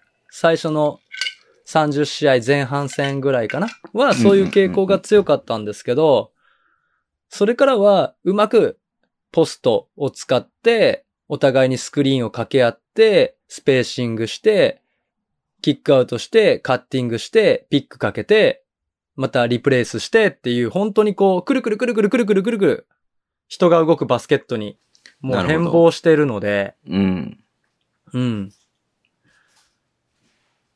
こわこかりましね、うん。あのーもしかしたら、こういうスペーシングバスケットをされると、川崎も嫌なのかなと思いつつ、さっき川崎っては言いったはいけど。はいはいはいはい、はういまあそういった意味ではちょっとまだね、まあ川崎全然わかんない強いのはあれですけどわからないっていう部分もあるってことですよね。はい。ありますあります。はい。というところでございました。はい。じゃあゲーム2もやりますか、ゲーム2ちゲーょムっ2もやっとちゃいましょう。主力温存してる部分ありますけれども。はい。はい。いや、それでもね、いいの見えましたよ。あ、そう本な当んにですね。はい。うん。えー今回は、えっと、2クォーター、第2戦の2クォーターをちょっと注目していこうかなというふうに思ってます。まはあ、いちょっと点差が開いちゃったんですけど、これ点差以上に見どころのあるクォーターだったなと、僕は全うんうんうん部試合見て思ったんで、うんうんうんうん。ちょっとさせていただこうかなと思うんですけど、はい。えーっと、今回は2話構成でいきます。ほい。はい。第1話。はいこれが三河だファイブアウトオフェ ンスやったぜ、河村ねはい。はいはいはいはいはい。はい、はい、はい、はい、はい。やったず河村ですね。はい。やったぜ、河村ですね。ありましたね。やったず河村な場面が。はい。はい。っていうのが第1話。で、第2話、あれ大阪のオンゼロ強くない です。です。はい。はいはいはいはいは。はいね。あのーこれ、本当に、あのー僕も多分、三河のファンも嬉しい試合だったのかなって思って、河村選手が復調してね、まあはい打てば決まる状態に入ったはいはいはい。試合でしたね。 3連続3ですか。はい。そうです。そうです。ね。そのセットもね、生かす三河ならではというかね、へえ、そうだったセんだ。ットだったんで、はい、それもちょっと見たいかなと思うんですけど、ちょっとピックアップするオフェンスは2つです。うんうんうんうん。はい。はい。で、えー今回こそ4クォーターのスタート、あ、2クォーターのスタート。スタートね。スタートか。はい。2クォーターの一番最初のオフェンス。これはもう、三河のフェンス三ね。河のはい、定番。はいはいはい。だよねっていう長野選手が持って、ガードナーと河村ダウンスクリーンで、あ、もう一回ピックするような感じで、えーっと、はい最終的に長野選手コーナーだけれども、いやー、すごい回ってる。回ってま すよね。これがやりたいんですよ。今季の三河って。スパーズだね、これはね。はい。はい。そう、うんグッドショットはいつでも打てる。グレートショットを目指そうようですよ。うん。うん。もう綺麗にコーナーからね、逆コーナーまで綺麗にね、もう、ボールが全部回っていくっていう。はうい。ん。で、ちょっとポゼッションで解説していくと、うん。あのーこの2戦を通して、結構同じというか、切れ目ではこのセットを使ってくるなっていうのが、やっぱりあの、まずトップでボールを持って、いわゆる広めのボックスアライメント、四角い形で中野選手が待ってて、うん、お互いがダウンスクリーンなりリップスクリーンなりを掛け合うと。今回ははい河村選手、あーに対してガードナーがリップスクリーンを仕掛けて、柏木選手に対して、えーシェーファー選手がリップスクリーンをかけると。手。うんうんうんで、そこから河村選手がバックドア行けなかったんで、うんそこから戻ってハンドオフ。で、逆サイドでは、えー、シェーファー選手のスクリーンを使って柏木選手が上がりながら、長野選手がしっかりコーナーにカットしていく。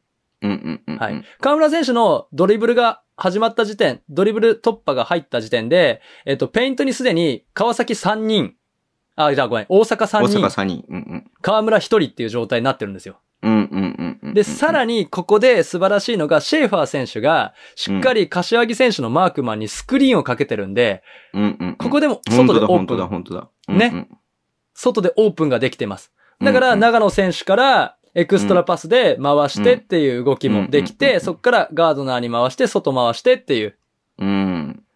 もう、大混乱大混乱だね、これはね。だったわけ。けですよ。うん。これがまあパね、今季、はい。あ、いや、パッと見でやっぱ大阪は外を守らなきゃいけないのに、全然みんな中にいていてるもんね。うん。うん。スペースが広いんでね。う。うんん誰かが守らなきゃっていう意志がやっぱり強いから。で、それが一歩でも入っちゃうと、うん。広がってる分、ギャップが大きくそうでだねきるので。ううんうんうんうんうんうん。んこれはお見事なセットですね。うん。うん。これはね、これがやりたかったんだなってうん。なるほど。いう、うん。のが、最終戦にしっかり見えたかなとはい。いうところ。で、もう一個やっぱりあの、河村選手のね、いいオフェンスうんもうんもう一個やっぱりチョイスしなきゃいけないということで、ごめんなさい、4分17秒、あーかな。タイムアウト明けかなあ、まあタイムアウト明そうけですて、その後ですね。タはい。はい。14、よそう、18秒くらい始まる感じかなそうですね。おーポンとね、はい入って、えはーっいと、右のウィングあたりに長野選手がボールを持ってるんだけれども、下でオはいフボールスクリーンで、右の、左のウィングに走ってきた河村選手にボールが入って、ほぼフリーみたいな感じでショットが打って、スリーポイント決まるって感じですね。はい。はい。これどこ見とけばいいんだこれは、ガードのズボンさん大好きなエレベータースクリーンですよ、これは。あ、エレベータースクリーンなのか。はい。あの、えでも間は通ってないけど。間通ってないよね。うんうん、うん。はい。。で、まずスタッガースクリーンで最初の、うーん、えー柏木選手をデコイに使って、はい。ゴール下か、らうんうん2人のスクリーナーを使うように通ってくると。で、見てくだださい。えっと、ガードナー選手とシェーファー選手の動き、エレベーターのドア閉めてるでしょ、本ちゃ当んだと。。うんうんうん。ううんん、。これはもう、エレベータードアーズですね。間は通ってないけれども、まあ、ディフェンスをしっかり止めてるとところでは、間違いなくエレベーターの感じですよね。その通り。うんエレベーターができてる。うん。すごいな。これもう一回あります。ほう、そうなんだ。もう一回あります。はい、もう一回あります。あ、まうんあ、それは皆さん探してみてください。はいはいはい。このクォーターもう一回あります。同じような形ね。うん。どうこれね、よかったね。もう気持ちいい試合でございました。あ本当だ。。はいい。うーん、なるほど。はい。うん。ここは注目ですと。はうことい。ですね。で、大阪のオンゼロ強くねはシンプルに、うん。あの、最初スタートが2クォーターのスタート確かすごいメンツだったっすよね、確かね。えっちょっとと、待って。ドンリー、土屋アリスター選手、藤本選手、はい駒。水選手、はい遠藤選手っていう。はいん伊藤達也出てるよ。あれ、伊藤達也出てました。伊藤達也2分5秒しか出てないですよ。ニコタの頭は出てる。あ、本当か。ニコタの頭だけか。2分だけ出てますよね。う。うんん。で、あの、オフィシャルタイムアウトまでずっとこのまま、オンゼロで行くのね。うん、うオん。ンゼロでいく。うん。で、これね、シュートがね、決まってないだけなんですよ。おー、そうなんだ。うんうんうんうん。うん。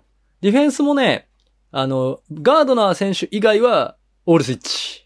うん、おーうん、実に現代的なうん。バスケット。だなーと思ってて、うんうん。そうだな。オフェンスで言うと、ちょっと待ってくださいね。ディフェンスはもう、スイッチ、スイッチ、スイッチ、スイッチ、スイッチ。まあ、で機動力上げてっていう感じですよね。そうだからね。そうんえっと、長野選手のワンマン速攻を食らってしまった後の7分20秒のオフェンス。ボールが回って、土屋に、えーポストアップで、駒水が走り込んできて、フックシュートみたいな感じだけど外れるって感じですね。うん。はい。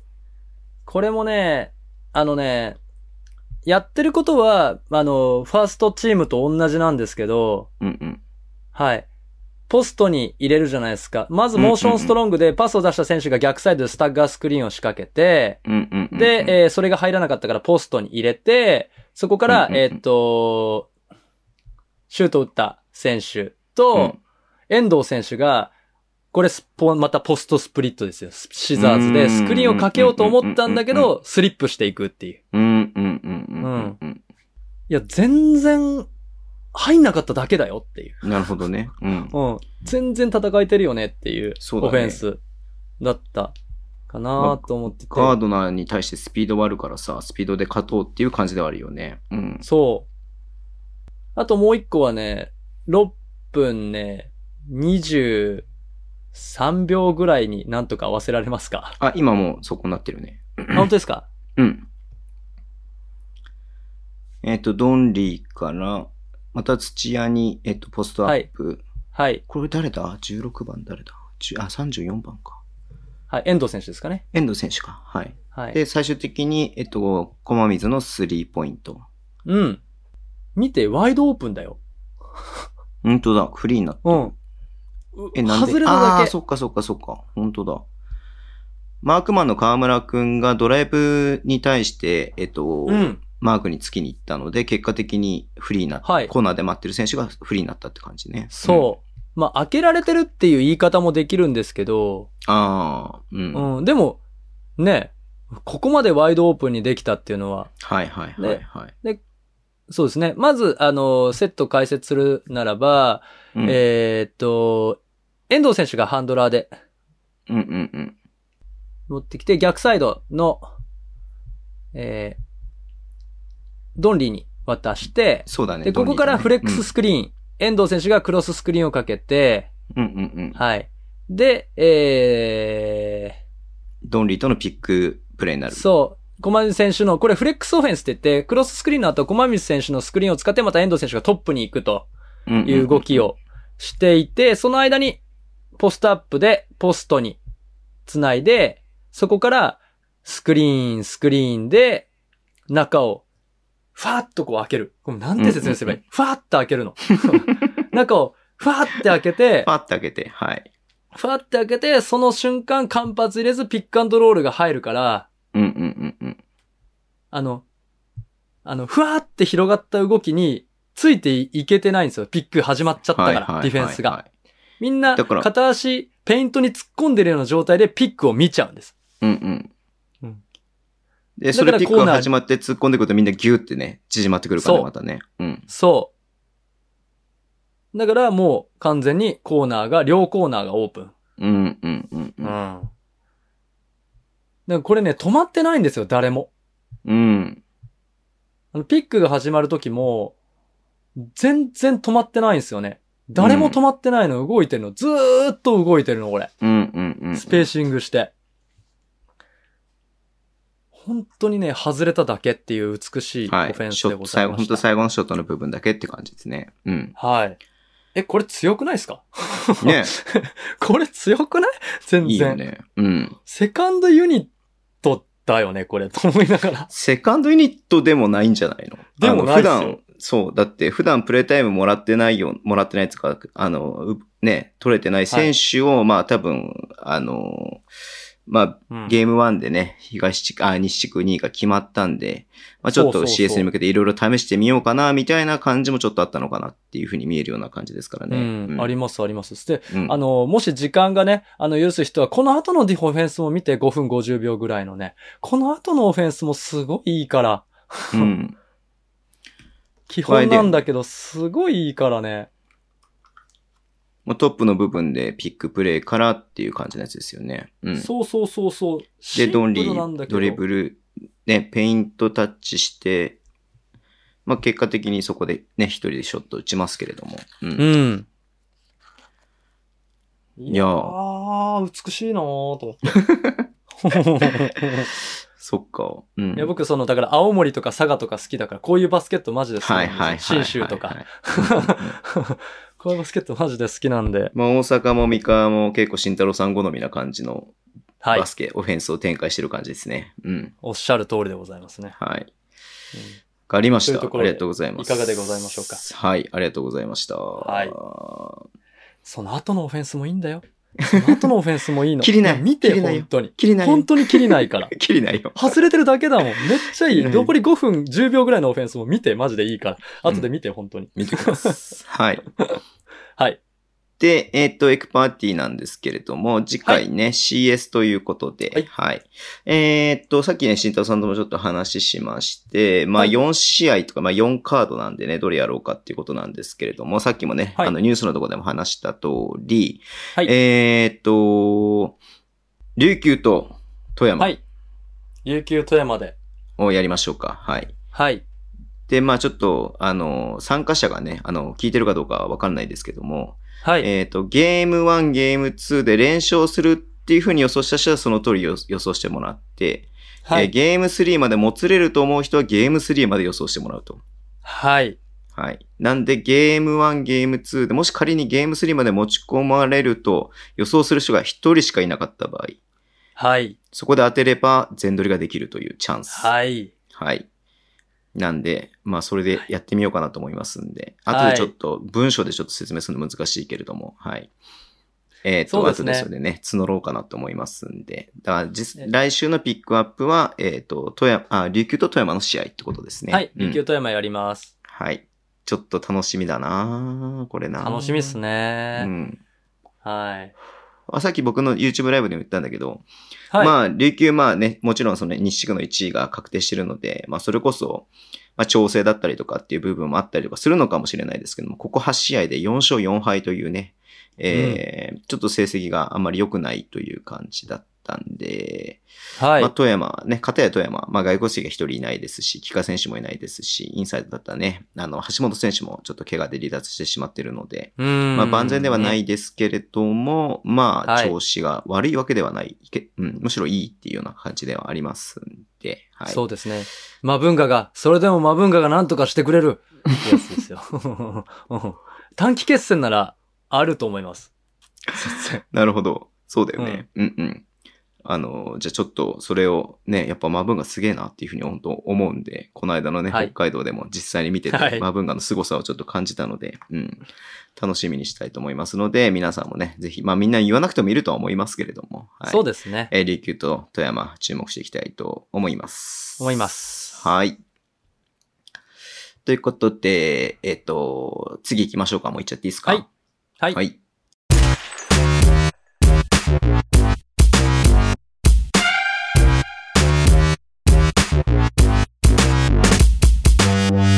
お便りコーナーですね。はいえっ、とね、いろいろ来ていって、まずこれちょっとね、えっ、と、ニュースの時読もうかどうかもやったんですけれども、いきますね。はい。はいエクストラネーム、ヤギめいめいさん、ズモさん、シトラさん、こんばんは。消化試合もしっかり楽しむ派のヤギめいめいです。おーおーおーおーさておーバチバチやの。 はい。さて皆さんが15時の自由故障リストに怯える最中ですが、5月5日に行われたアルバルク東京と、うんえー横浜についてお送りします。茨城ロボッツはいの堀尾奈曰く、消化試合の、のこの試合ですが、はい、嫌味ですよというふうに書いてありますけども、はい。はい。アルバルク東京にとってホーム最終戦、横浜にとってはシーズン最終戦となりました。はい。えーしかし残念ながら緊急事態宣言を受けてのリモートマッチ、過去無観客試合、先に書いてしまいますが、東京はこの後、この後のシーズン最終戦も、お坂部選手やソープ選手のコロナ陽性あって中止となりました。本当コロナのはの野郎は余計なことを、てんてんてん。えーそんな中嬉しい出来事がありました。リモートマッチということで、会場に掲載するアルバルクファンからのメッセージを受け付けて、東京、受け付けていた東京ですが、急遽 B コルファンのメッセージも受け付けてくれたのです。これに反応したのは東京ファンの方々、メッセージボードへのベースを用意してくれる方や、作成を代行して申しし申し出てくれる方も現れ、また B コルファンも勢いよと投稿を始めました。結果、会場はメッセージでいっぱいになりました。中継でもメッセージを取り上げてくれたり、選手の写真を撮るなどして少しでも気持ちが届いたならよかったなと思います。改めてうん運営の方への感謝と本当にバスケファミリーのパワーを感じる大会でした。どうか CS はコロナの影響なく開催されることを祈ります。追伸多分今週は話題満載ですねというふうに来てますけれども。はい。いやー、これ、あの、リモートならではのことをやるっていうのは、そうねすごく面白いですよね。あの、バブ B ルでリーも、グのね。うんうんうんあの、そういう感じであったじゃないですか。うんうんうんうんあの、リモートのお客さんを映像に映すっていはうめね込んではいやるみまあ、たあいれな。は金がかかるけど、だろうけどなとそう思でうすけね。どむちゃくちゃ金かかると思うんですけど。はいはいはい。いやー、だから、B リーグ深い話ですよね。はい。うん。うん。粋な、粋な計らいというそか。うねはい。うんいやー、だからこういうところがいいよね、ほんとね。あのー、なんだろう、ブースターがさ、あのー、なんかその、他のチームのブースターに対してさ、うん。なんか好戦的じゃなくてさ、なんか有効的なそのうそがうそう本当にバスケのいいとこだなっていうふうに本当思うんで、はい。うん。こういうのをね、続けてってほしいなっていうふうに思いますよね。うん、そうですね。うん。他のスポーツがどうこう言うわけじゃないけれども、んそうそうそ多うそうそう分こういうのってバスケだけなのかなっていうふうに思いますんで、うん。うん。はい。なんか、心温まるエピソードですね、本当に。ありがとうご心ざいます。温まるエピソードでした。あの試合本当に面白かったですけど、試合自体も本当に面白かったんで、う横んぜひ見浜てがほねしいなと思うんですけど。気合、最後ね、気合見せましたね。はい。うん。武田選手、武田選手のね、引退試合でもありましたしね。うん。そうですね。はい。ということで、もう一ついきます。はい。えーと、いつも楽しく興味深い配信をありがとうございます。お聞きしたいことがたくさんありすぎる青志だと申します。さて、あはい今回は選手の個人スタッツについてです。それは金丸康介選手の、これ何 ?50-40-90 っていう呼ぶのかな、うんうんうんうんうん50、40、90ですね。あの、は50、40、90についてです。えー金丸選手の今シーズンの成績見ますと、えー、50、40、90、いけんじゃん、惜しいじゃんという成績が残されました。そもそもごめんなさい。うんこれ説明した方がいいね、先にね。えっと、フィールドゴールのパーセンテージが50%、スリーポイントの確率がえー40%、えースフリースローの確率が90%ってことだよね。そうです。そうだよね。はい。えーはい。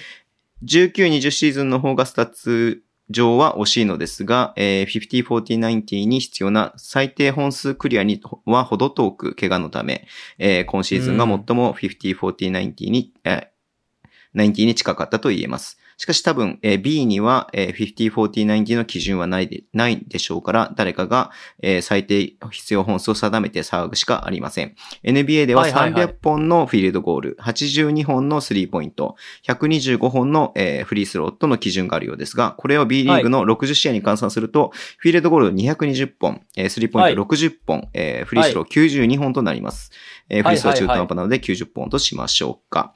えー、金村選手のモチベーションをさらに上げるために B のえー50-40-90を勝手に作り、えーブースターで騒いでいただきたいのですが、その手始めに慎太郎さんにスピーカーになっていただきたいのですが、お願いできないでしょうか。ああー、面白いですね。これやりましょうか。はい。ということで質問します。やります NBA の50-40-90クラブって何なんでしょうか ?NBA の公式な名誉的なものなんでしょうかプロ野球の名球会みたいなものなんでしょうか皆さんお体にご自愛くださいということで。NBA にはなんかそういう50-40-90クラブ、要はあれだよね。だからさ、あの NBA ってさ、日本以上に、日本はまあ、そうか、まあ日本っていうかなんか、本当に誰がそんなスタッツ調べてくんのみたいなさ、スタッツってあるじゃ ん。うん。ありますね。なんか、あのー僕、デボンテ・グラハムっていうね、あの、シャーロットの選手が好きで、あはいれだったんですけども、まあ、シーズ ンはい。最初の、なんていうっけ、15試合で、なんか、はいスリーポイント何本、えーアシスト何本を決めたのは、史上3人目だみたいなさ、記録が出たりとかしてさ、さそんなんどっから調べてくんのみたいな さ、数字とかあるんで、まあ、これは本当、ある意味、そういうのって特殊なものではあるんで、うん。まあ、ただこの50-40-90は誰ジノビリとか達成したっけいや、してないっす。してないかなんか誰えかっがと達成、ね、史上9人ぐらい、8人ぐらいしかいないんじゃなかった。あ、そうなんだ。うんうんうん。確かラリーバードから始まって、そうだよね。うん。レジー・ミラー、スティレージーブ・ミラナーッもやったシんだュ、スティーブ・ナッシュもそうなんだ。えー、ノビツキ飛びつきも。へえ。あと、カリーと、あと誰だっけあ、カリーはなんかそうだマルコム・ブログドン。マルコム・ブログドンブ。ログドンもそうなの。はい。マルコム・ブログドンもそうですよ。だからまあ50-40-90ですよ。まあ、それだけこう達成するのが難しいというか、あのーね、あの、すごい記録ではあるんで、まあ、仮に達成した時には話題になるかもしれないけれども、達成する前の段階ではまだちょっとその辺の盛り上がりっていうのは難しいのかなっていうのがあるよね。うんうん。ちょっと面白いですよね。これ、あ、別にその、公式の何かがあるってわけじゃないです。ただ単純ないよにねその、そういうものがあるよって、あの、うんうフんァンたちがそういう風に言ってるよっていうだけで。そういうことだよね。はい。そういう部門があるわけではないです。はい。あのね、ちょっとね、今、僕ブログにするかわかんないですけど、シーズン終わったらやろうかなと思うんですけど、50、うんうん40、90クラブ探せやろうと思うんですけどね、今ちょっと見てみたんですけどね、フリースローが難しいわ。あ、そうなんだ。なんで打ってないから。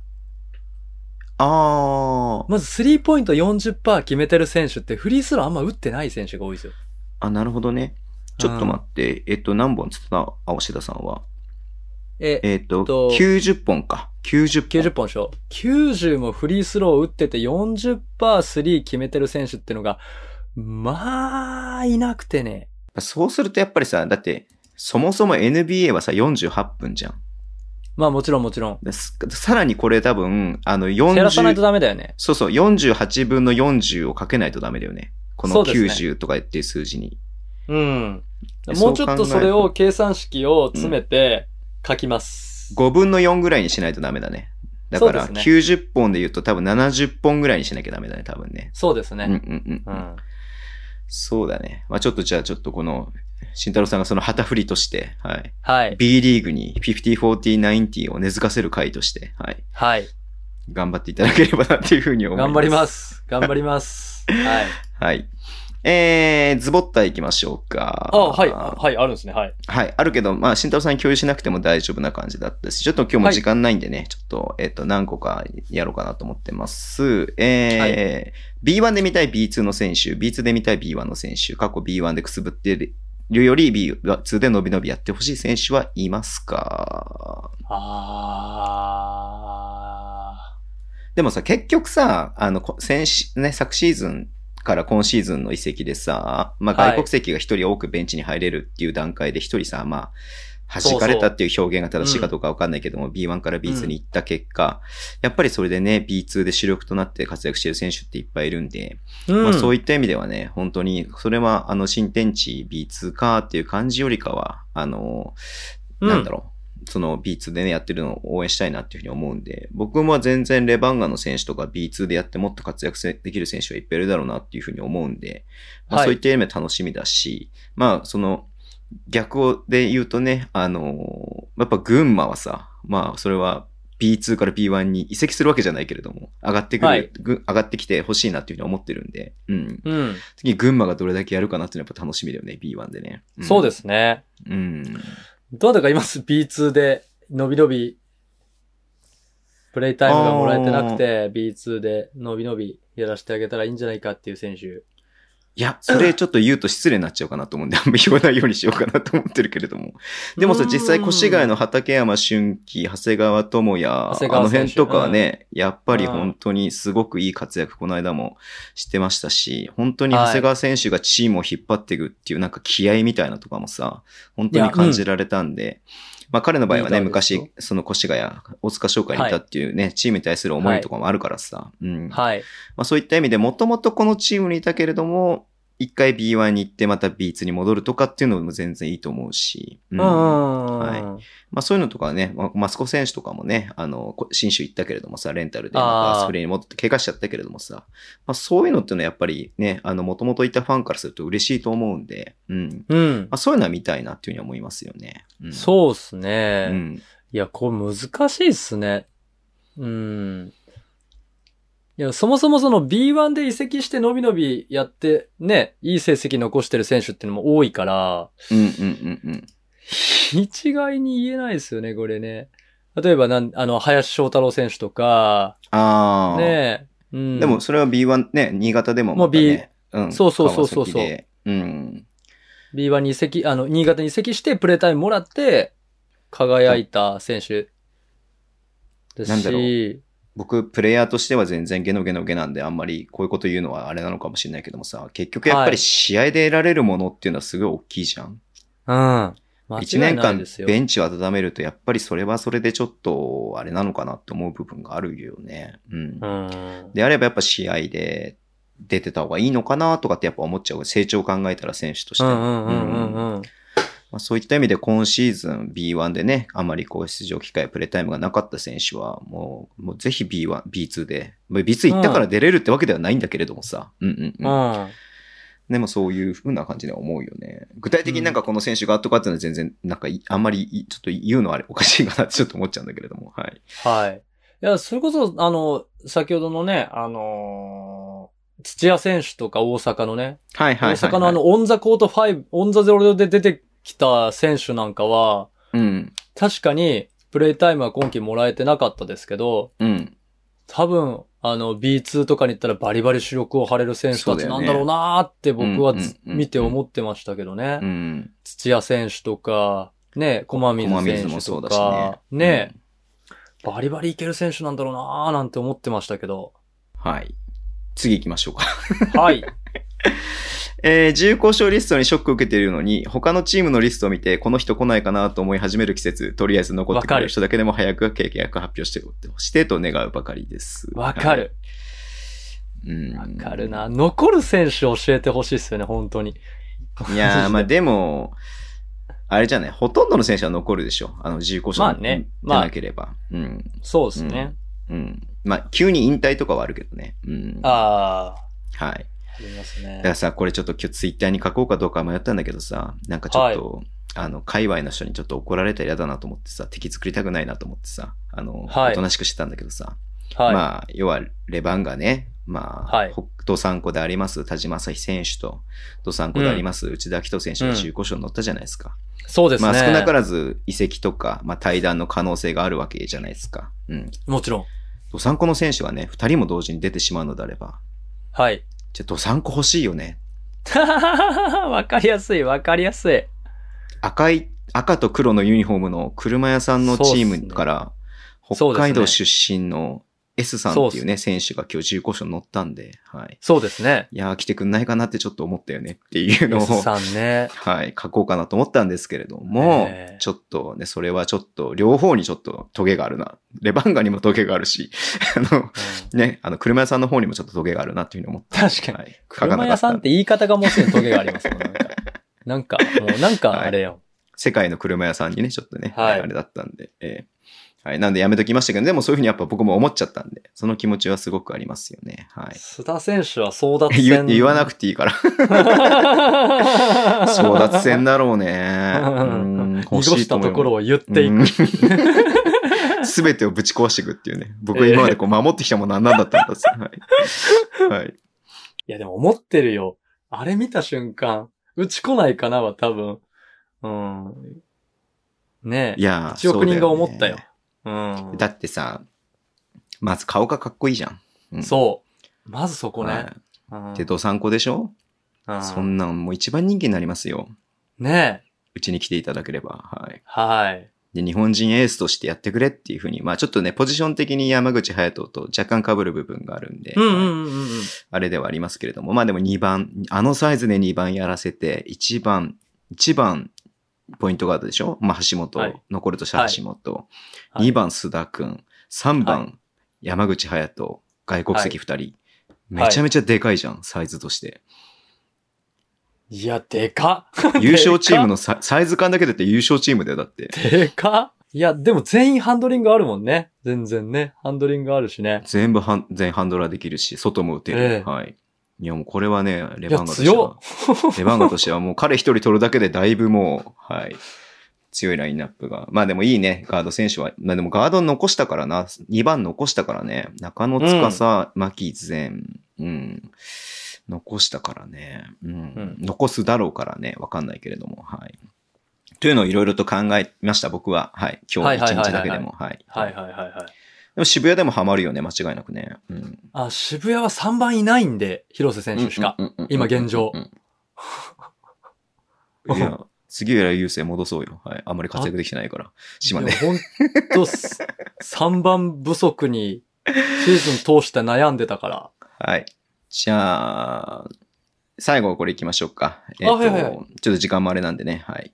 えーっと、まあ、これ名前出てるんですけれども、えーっと、この方は渋谷もね、えー宇都宮を応援してる方ですね。はい。はいはい。えー共にニューヨーク出身のライアン対決、田渡りシュー ト、フルスマッチ、えーと、イエロー対決、サンディ・ブレッキーの人気マスコット対決、ゴー・ブレックス・ゴー・サン・ロッカーズのゴー対決、そして全員バスケ対決ということで、はい。まあ、渋谷と、あー田渡りシュートってしえ宇都宮にいたことあんのえ田渡りシュート、フルスマッチって書いてあるんだけあそうなんでど。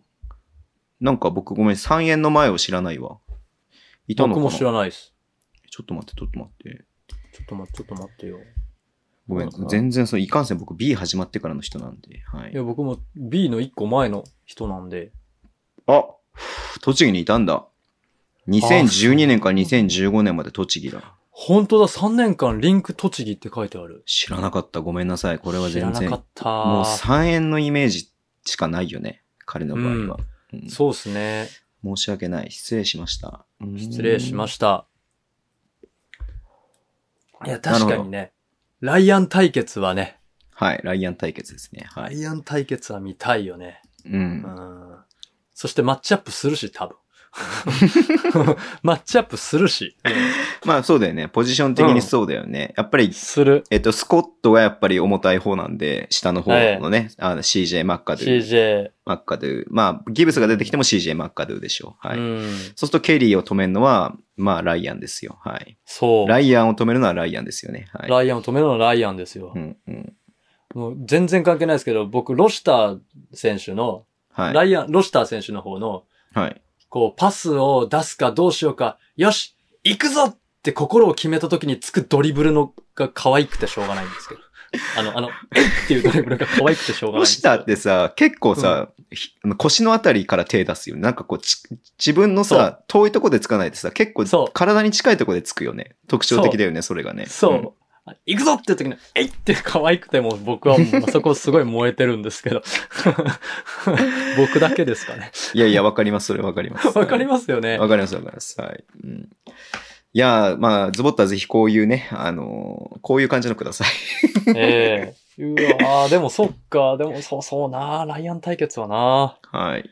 イエロー対決でね、もう、あイエローの、対決だよ。どっちの、どっちのブースターかわからないみたいなね、あの、ええ感じになるよね。うんうん、ええはい。ということで、今週もお便りありがとうございました。ありがとうございますはい。じゃあ、あれ行きましょうか。はい。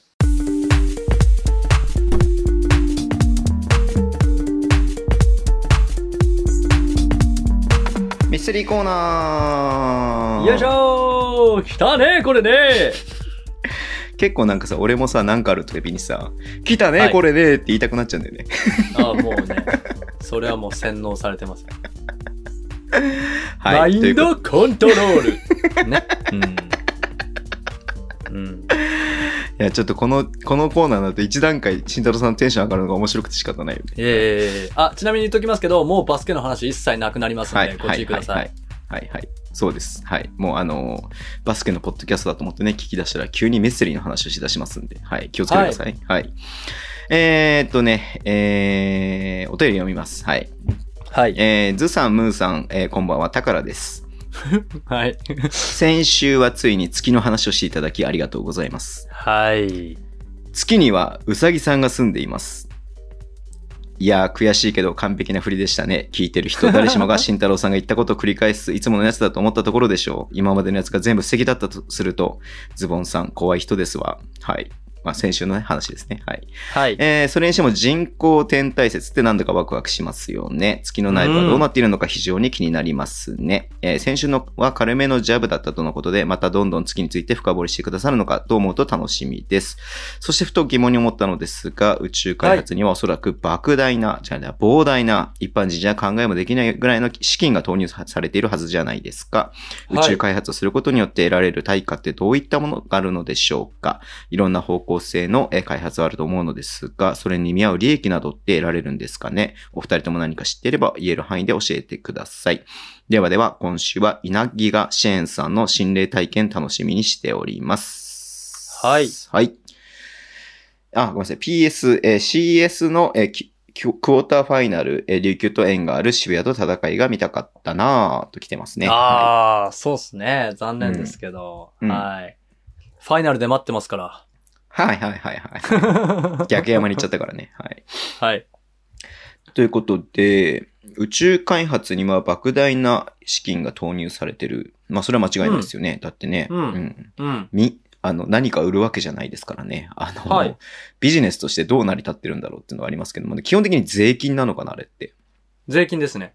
民間でよくさ、なんかさ、ね、あの、ロケットとか、ホリーモンとかがやってたけれどもさ、はい。はい。まあ、そういうのであれば、やっぱりね、資金調達してやってるとは思うんだけれども、アマゾンも国やっとてかますねしね。うん、国とかがやってるってことはやっぱ税金ってことだよね。うん。多分、あの、開発ってなると、うん。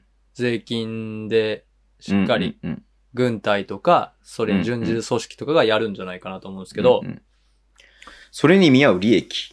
税金を投入する利益。うん見。合う利益。都市伝説的なもの抜きでいくと、うん。資源。ああ、確かにね、うん。まあ木製の石油とかヘリウムとか、そうだよね。そういうのに変わるものとしてね、エネルギー源をね、そう取るとか。うん。あと、まあそうレ、レアメタルみたいな金属だったりとか、そういうのもがあるちかろもん。しれそないうし。そうそうそうそうそううそうそう。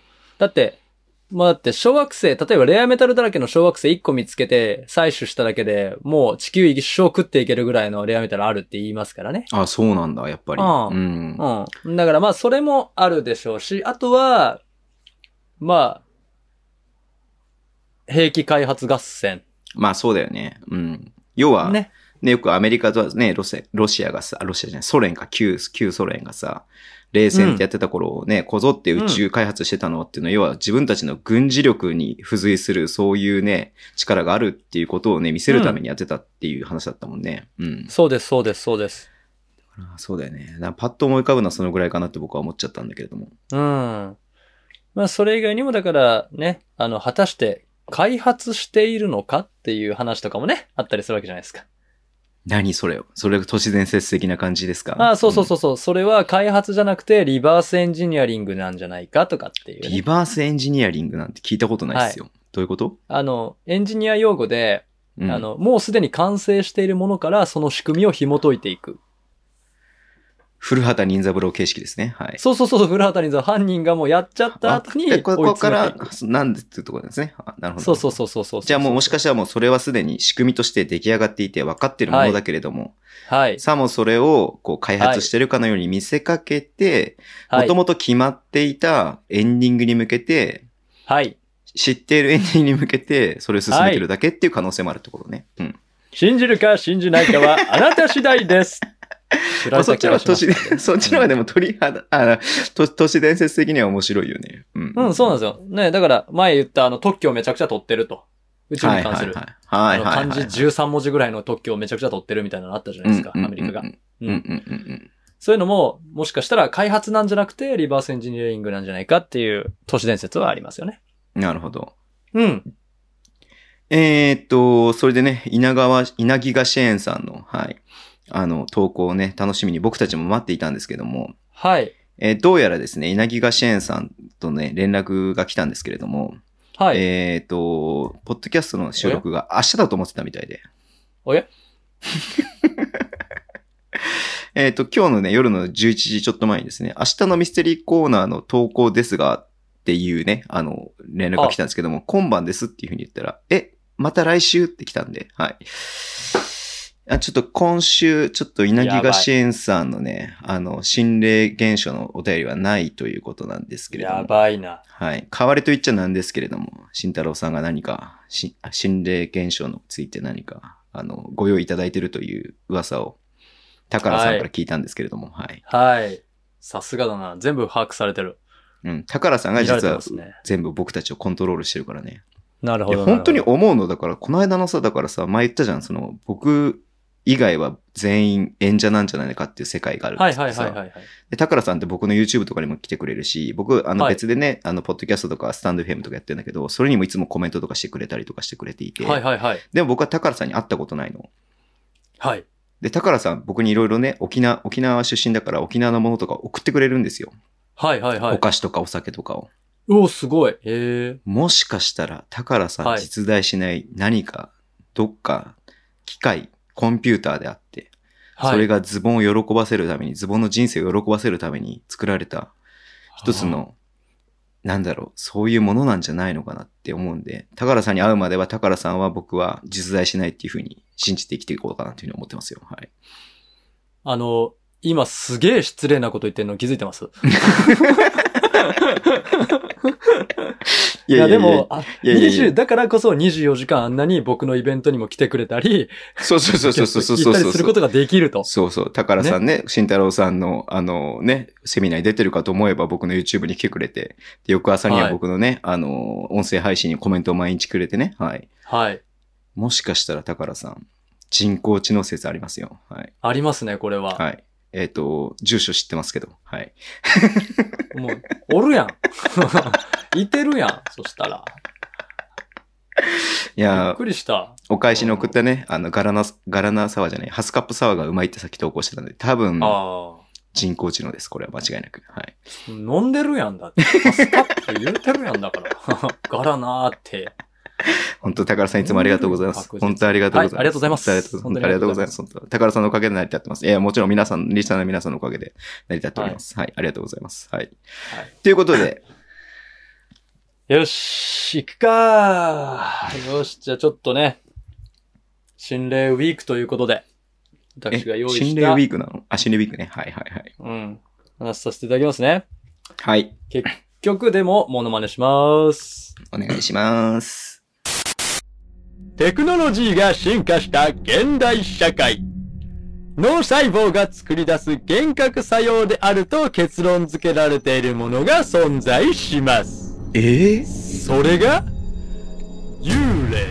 え幻覚しかし、見えざる何かによって引き起こされたとしか考えられない事件が発生していたとしたら、うん。幽霊と共存する新時代。それを迎える準備と覚悟が我々に必要なのです。信じるか信じないかはあなた次第です。決まったね。決まりましたね。今日は決まった、ね。やたらと新時代の扉を開けたがりま すからね。え、何ちょっと待って。え、幽霊ははい。幻覚であるという説があるっていうことですか、今の話を聞くと。そうですね。今のところ脳が見せる幻覚だっていうのが、まあ要は脳科学とか脳神経科学とか、えー医学界が導き出した幻覚作用だっていうのが、集団ヒステリーとかのね、幻覚作用だっていうのが定説ではあるんです。っていうかまあ逆にそれでしか説明ができないと。うーん。いうところなんですけど、こっからはちょっと、ご視聴注意です。マジか。世界には、幽霊の仕業としか考えられない事件というものが存在します。いや、ちょっと待って。そして今、慎太郎さんが言ったことを全否定する話をするってことですかはい。そうですよ。だから、あの、幽霊と新たに迎える新時代の扉が開いてるってことなんだよね。いや、もう だから、やるならやるやな。急やるならやるだよな。ご急めんにご席めんごめんご めん。空きにな やってくるならやるでやらなあかん。ごめん。いや、その慎太郎さんめっちゃ好きで、俺は。うん やるならやれやな。うん、ごめんなさい。はい。えーはいまず、えっと、二つです。これ超有名なやつからいきましょうか。エリサラム事件ですね。エのリサラム。カナダ人のエリサラムさんっていう人。ああ、知らないわ。の事件きはず初耳ですね。はい。本当ですか多分知ってると思う。で、エリサラムさんっていうのは2013年に、うん。あの、一人で旅行している時に、ロサンゼルスのあるホテルに泊まりました。これ、ウィキペディアにもなってるぐらい有名な事件です。へえ。うんで、えーその方残念ながら亡くなってしまったんですけれども、あららあららはい。そこで見つかった場所っていうのもなかなか不可解な場所で。うん。はい。で、えーっと、そのエリサラムさんがそのホテルに滞在していた時の監視カメラの映像っていうのが警察が公開したんああ、見たことある、そですれよ。。むちゃくちゃ怖いですよ、これ。エレベーターのやつで閲し覧中ょエレベーターのでやすつむちでゃくちしゃょ怖い。エレベーターのそうやつでしょその通り。ああ、知ってる知ってる、それ知ってるわ。ああ、今鳥肌だった。ああ、やだ。でしょ僕もちょっとあめっちゃ怖いんだ。だ、あれ。うんうん。どんなことをしてるかっていうと、エリサラム、ムさん女性ですね。若い女性。大学生ぐらいの女性じゃなかったかなはい大学生ぐらいの女性、はがエレベーターの中にいはいはいあれ入めっりちゃます。怖いんだよ。うん。これちなみに YouTube にあります。ね。で、えっ、と、すべての回を闇雲にスイッチを押すんです、エリサラムさん。はいはいはい。で、そこからこう隠れるようにして、身をこう隠れるようにして乗るんですけど、はい、ま、ずドアが全く閉まらないんですね。はい。で、周りには誰もいないんだよね。誰もいないんです隠れてんだけど。そう。で、なんで閉まらないんだろうと思って、エリサラムさんは何回かこう、入り口、こう、ドアからちょっと体を半分、半身出して、こう、周りを伺うようなうん。はいはいはい。仕草をうん。するんですね。うん、で、それでもドアが閉まらないので、一歩エレベーターから出て、謎のジェスチャーをするんです。身振り手振りで。怖い、マジ怖い。もちろうん。ん何もいないんですよ。はいはいはい。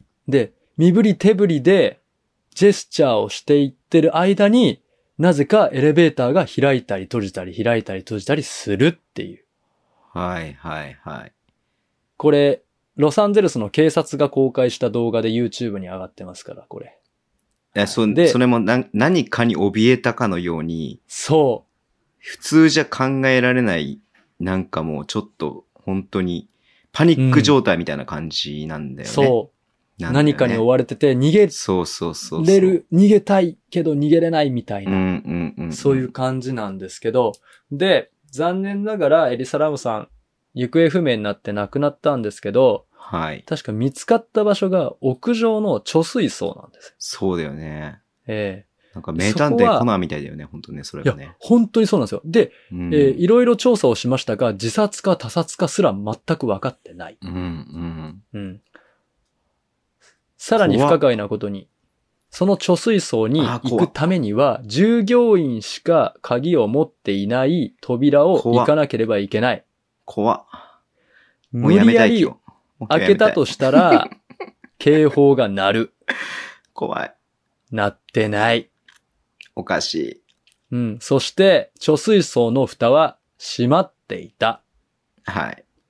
大人が、警察官が数人で開けなければならない重たい重たい貯水槽の蓋は閉まっていました。はい。果たして何が起きたんでしょう怖い。っていう事件です。はい。はい。これがエリサラム事件ですね。これめっちゃ怖いんだよ。本当に怖いんだよ。そのめっちゃ怖い映像見たことあるから余計怖さがわかるうわ。ん。僕もだってこれやるためにもう5回ぐらい見た。やだよ。はいやー。もう一個あんのそういう話いが。もう一個あります。いやもう一個ありますもうなんかもう、ちょっと慣れてきたわ、今の話聞いて。でしょ。めっちゃ怖い。なんか、過去一怖いわ、俺、これ。ね1時半です。実際人死んでるからね、 それで。うんそう、笑えないんだよね。1時半ですしね、今ね。う。うん。うん。で、もう一個が、これ結構マイナーなのかなマイナーって言うと失礼ですけど、こう、はいジェイミソン一家失踪事件っていうのがアメリカではい、はい、はい。あるんですけど、アラバマ州というところに住んでいるジェイミソンさんっていう家族3人、娘さんと奥さはんといお父さん、うんね。はい。だいたい40歳ぐらいのご夫婦と6歳の娘さんほうほうほう。ズボンタクと同じような感じですね。はい。っていう、あ、そうですね。そうですね。はい。うん。そういうオタクがあったんですけど、その一家が、忽然と姿を消しました。まあ、まあでもよく聞く失踪事件みたいな感じですね、そこまでは。はい。そうですね。で、えー、それからすぐ失踪したってなってから、比較的すぐに、一週間後ぐらいかな、うん。うんオクラホマ州の山道で、トラックが、鍵がかかった状態で見つかりました。はい。はい。中には誰もいません。うん。うん。で、えーどこに行ったのかとわからないまま、4年の月日が経ちます。うん。うん。で、その4年の月日が経って、えー残念ながらご家族のご遺体が見つかりました。山の、山道でね。はい、はい、はい。オクラハマの山の中を漁師が見つけました。ほうほうほうほう。うんで、その状態もちょっと変で、3人ともこう、綺麗にうつ伏せになったような、横一列にうつ伏せになったような状態、川の字みたいな、うつ伏せのあー川の川字の字みたいな状う態んうんうで、ん綺麗に整列された状態でうん亡くなっていました。うん。うん。ね。はい。で、えー、当然もちろんその3人のご遺体であるってことは分かったんですけど、うん。謎なのは、もし仮に誰かに、こう、殺められてしまったとするならば、トラックの現金300万円が手つかず。ほうん。全くの手つかずです。う。うん。で、なぜオクラホマに行ったのか、それうもん全くわかりません。うん。はい。っていう事件なんですけど、ただえ、あのー車が発見された時とその遺体が発見された時にタイムラグがある。 4年。4で、年そのか。遺体っていうのはその4年経ってる状態だったのかね。そう。なので、はい。もう、あの、骨の状態にあ、そういうことなんだ。あ、なってじゃあその時系列は合うんだ。うんうんうんいるそう。合います。で、それがちょっとミステリーになってくるのが、こう、近所の人に、うん。娘が幽霊に取り憑かれているとか、はい。家に幽霊が出たっていうことを親戚とか友人にこのご家族はおっしゃってたんですよ。はいはい。失踪する前に。うん。うん、そうなんです。そうなんですよ。失踪する前に。そういうことを友人とか親戚にあの相談していたと。う。うん。うん。で、当然その、まあそういう時って大体、あの、そういう話があると薬物の使用とかアメリカって疑うと思うんですけど、ほうほうほうほ一切その痕跡はなし。う。はいはいはうい。ん、何か幻覚を見ていたという痕跡もなし。うん。はい。で、最後にその家族を映した映像は家の前の監視カメラで何かに取り憑かれたように荷物を車に入れ、家を飛び出していく3人の家族の姿だったと。怖い。怖い。ジェイミソン一家のお話でございました。怖い。そもそも家を出てくってさ、意味相わ当かんない何かの理由がないと出てがないじゃん。ねえ。何しに行ったのじゃないですか。オクラホマに。引っ越すならさ、引っ越し先があるわけじゃんもちろん。それもないわけじゃんええ。出てくわけじゃん出てく。ただただ出て行った。なんかもう、すでにそこで理解不能な段階で怖いよね。うん。全く意味がわからない。誰かに呼び出されたとかいうことでもあなさそうだし、でも綺麗に並んで亡くなったっていう自然死の状態っていうのは、あまりにも不自然。そうだよね。だって死ぬならさ、うん。同時には死なないもんね。そう。ど例えんばなまあ確率があっても死なないもんね。そう、一家心中的なものだったとしても、それはあんまり考えられないし、もし遭難したんであれば、こう、普通こう、体を寄せ合ってうつ伏せとかっていうのならわかるんですけども、うん。ね、例えばその周りに火を焚いた跡があったりとか、まあそういうなんか、んで、しかもトラックから5キロしか離れてなかったらしいんですよ。あ、じゃあ戻ろうと思えば戻れるような距戻離ろでうすとね。思えば、うん一夜明かして頑張れば戻れる距離だうんうんうんうん。と思うんですね。6歳連れて行ける距離ですから。な謎すぎるわ。あ怖あいな。ら、これはも慎太郎さん、う、はい。心霊はもう、あの、中止です。ですね。なしでしましょう。なしでいきましょう。ええなしにしましょいや、それは冗談だ。それは冗談だけれども、でも怖いわ。マジで怖いわ、そういうの、うん本当に。うんう。。この二つは、多分、片方エリサラムのさんの方はすごい有名になってて、ネットフリックスで映画にもなってるぐらい有名なんですけど。あそうなんだ。へそうーそうそうそうそうそうそう。ドキュメンタリーかな映画かなちょっと見たたことないけども。ううんん。ジェイミソン一家の方はあんまりこう日本の媒体では見テレビではない。やってないうん。かなと思います。うんいやー、怖いわ、それ。伺い知れなすぎて怖いわ。怖いななんかこういうことも、な科んか学ではさ、説明できないと。今まで結構話してきたことってさ、どっかではい自分には関係ないみたいな部分があったけどもさ、はい。ちょっとなんかそれって、あ、でもね、それちょっとさっき言った、そのうん幻覚とか、まあもしかしてある種洗脳とか、うんそういうので起きえるかなとも考えられるから、ね。うん。そだっの、て集団催眠じゃないけども。そうそうそうそうそうそうそうそう、うんなんかちょっと精神的に、まあ僕はそういう状態になったことないからわからないけれども、はい。精神的にちょっとなんかね、まあ表現として正しくないかもしれない、うん病んでしまって、でで、なんかこう、本来であれば見えないものが見えるような精神状態、うんうんうんうん脳の状態になってしまってるのであれば、そういうことも起きてもおかしくないかなと思うけれども、でも、けれども、その亡くなり方としては、なんかそのうん人知を超えてるというか、うんはいっていう部分だけはやっぱりちょっと、それではちょっと説明つかないかなっていう感じがしちゃうようね。んで、もしさ、 これがお化け的なものだったらさ、そこまでできるのって思いますよね。いや、できるんでしょ、だから。できるんでしょ。うんでも、そんなん、話変わってくるやんっていう。うーんそこまでできるんだったら生き返れよと思うけどね。ね、もうちょっとね、なん か、もうちょっと、なんかあるやん、や、やることと思っ てさ。うーん。ね。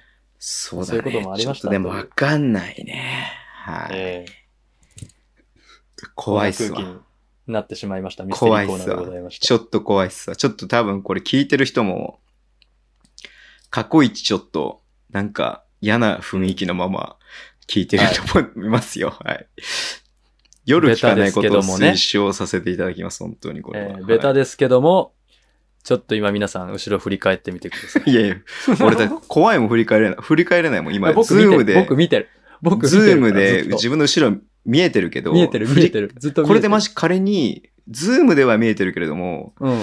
振り返った時に何かがあった時にどうしようとかってちょっと思うようね。ん。うん。だから振り返れな見えてい。振り返れない。それがいいと思います。僕なんかはい映ってても言わないですから。いやいやいや見てるよ。むしろ自分の顔よりも自分の後ろをずっと見てるよ。あ確何かかに何もないかな、みたいな感じ。そうですはいね。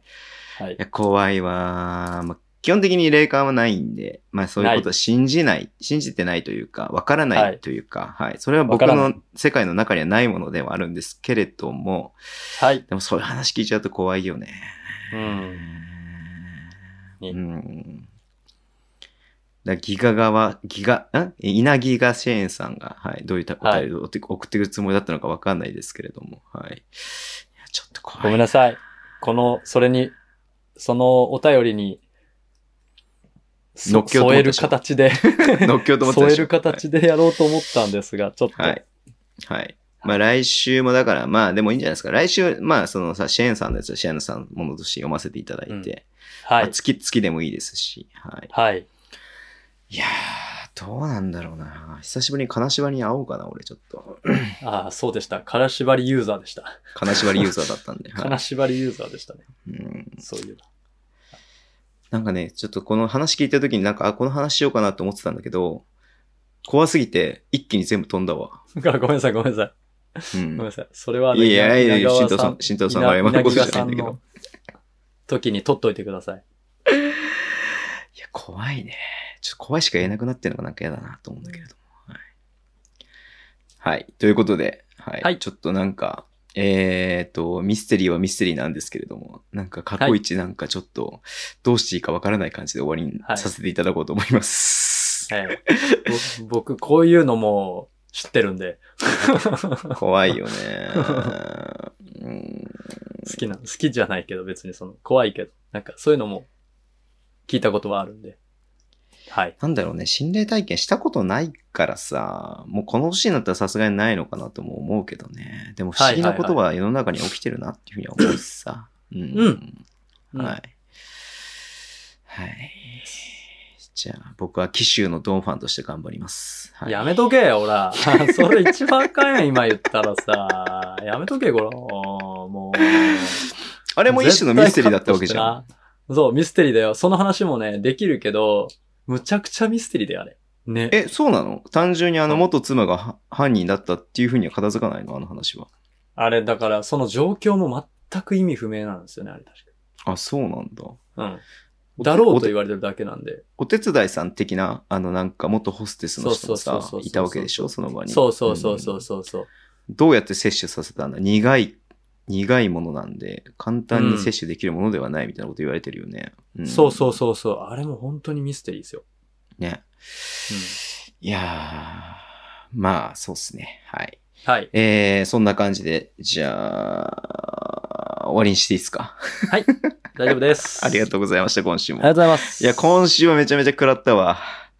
食らったいいなぁ何も面白いこと言えないわ。はい。ありがとうございました。でもいいですね。ありがとうございますこういうのもたまにはいいと思います。もっとたま夏ににはなねってきた、夏になってきたらもっとやりたいですね、こういうのね。 もっとやりたいですね。はい。はい。ということで、じゃあ、最後お願いします。お聞き。そうっすね。うん。あの、ちょっとね、あの、私事で大変恐縮なんですけれども、あの、3歳8ヶ月になる息子がおりまして、はい今も若干ちょっと起きそうなんですけども、 えーその彼がちょっと先週から引き続き映画ごっこというものにハマってまして、うん。はい。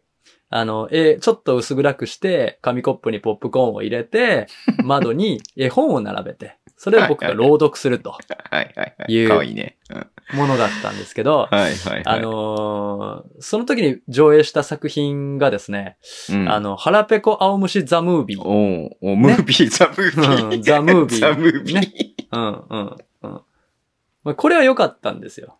はいはいはいはい。これは良かったんですけど、うんあの、やっぱ同時上映作品がちょっとまずかったみたいで。はいはいはい。うん。あの、子供チャレンジオブザ・デッドをやった瞬間3日ぐらい口聞いてくれなくなりました。何それ知らないんだけれども。 See you guys! 知らないんだけど、何子供チャレンジ子供チャレンジオブザ・デッドをやっ、オブザ・デッドってなんすか要はだから、なんとかオブザ・デッドってつけたらゾンビものになるじゃないですか。あ、そういうことね。そういうことね。そう、子供チャレンジオブザ・デッドを上映してしまったら、もうちょっとなんか口聞いてくれなくなりました、何日か。はい。ごめん、わからなくてごめん。はい、大丈夫です。それは大丈夫です。えー、島次郎とミミリンが、はえーゾンビってことですか、もうそトれリッテ以上はィもも、う言えないトリッティもゾンビってこ固有とで名す詞かは出せないです。固有名詞は出せないです。はいはいはいはいはなちゃんもゾンビってことですか。 でもそれはもう、それ以上はもう言えないです。それ以上は言えないです。うんありがとうございました。ありがとうございます。はい。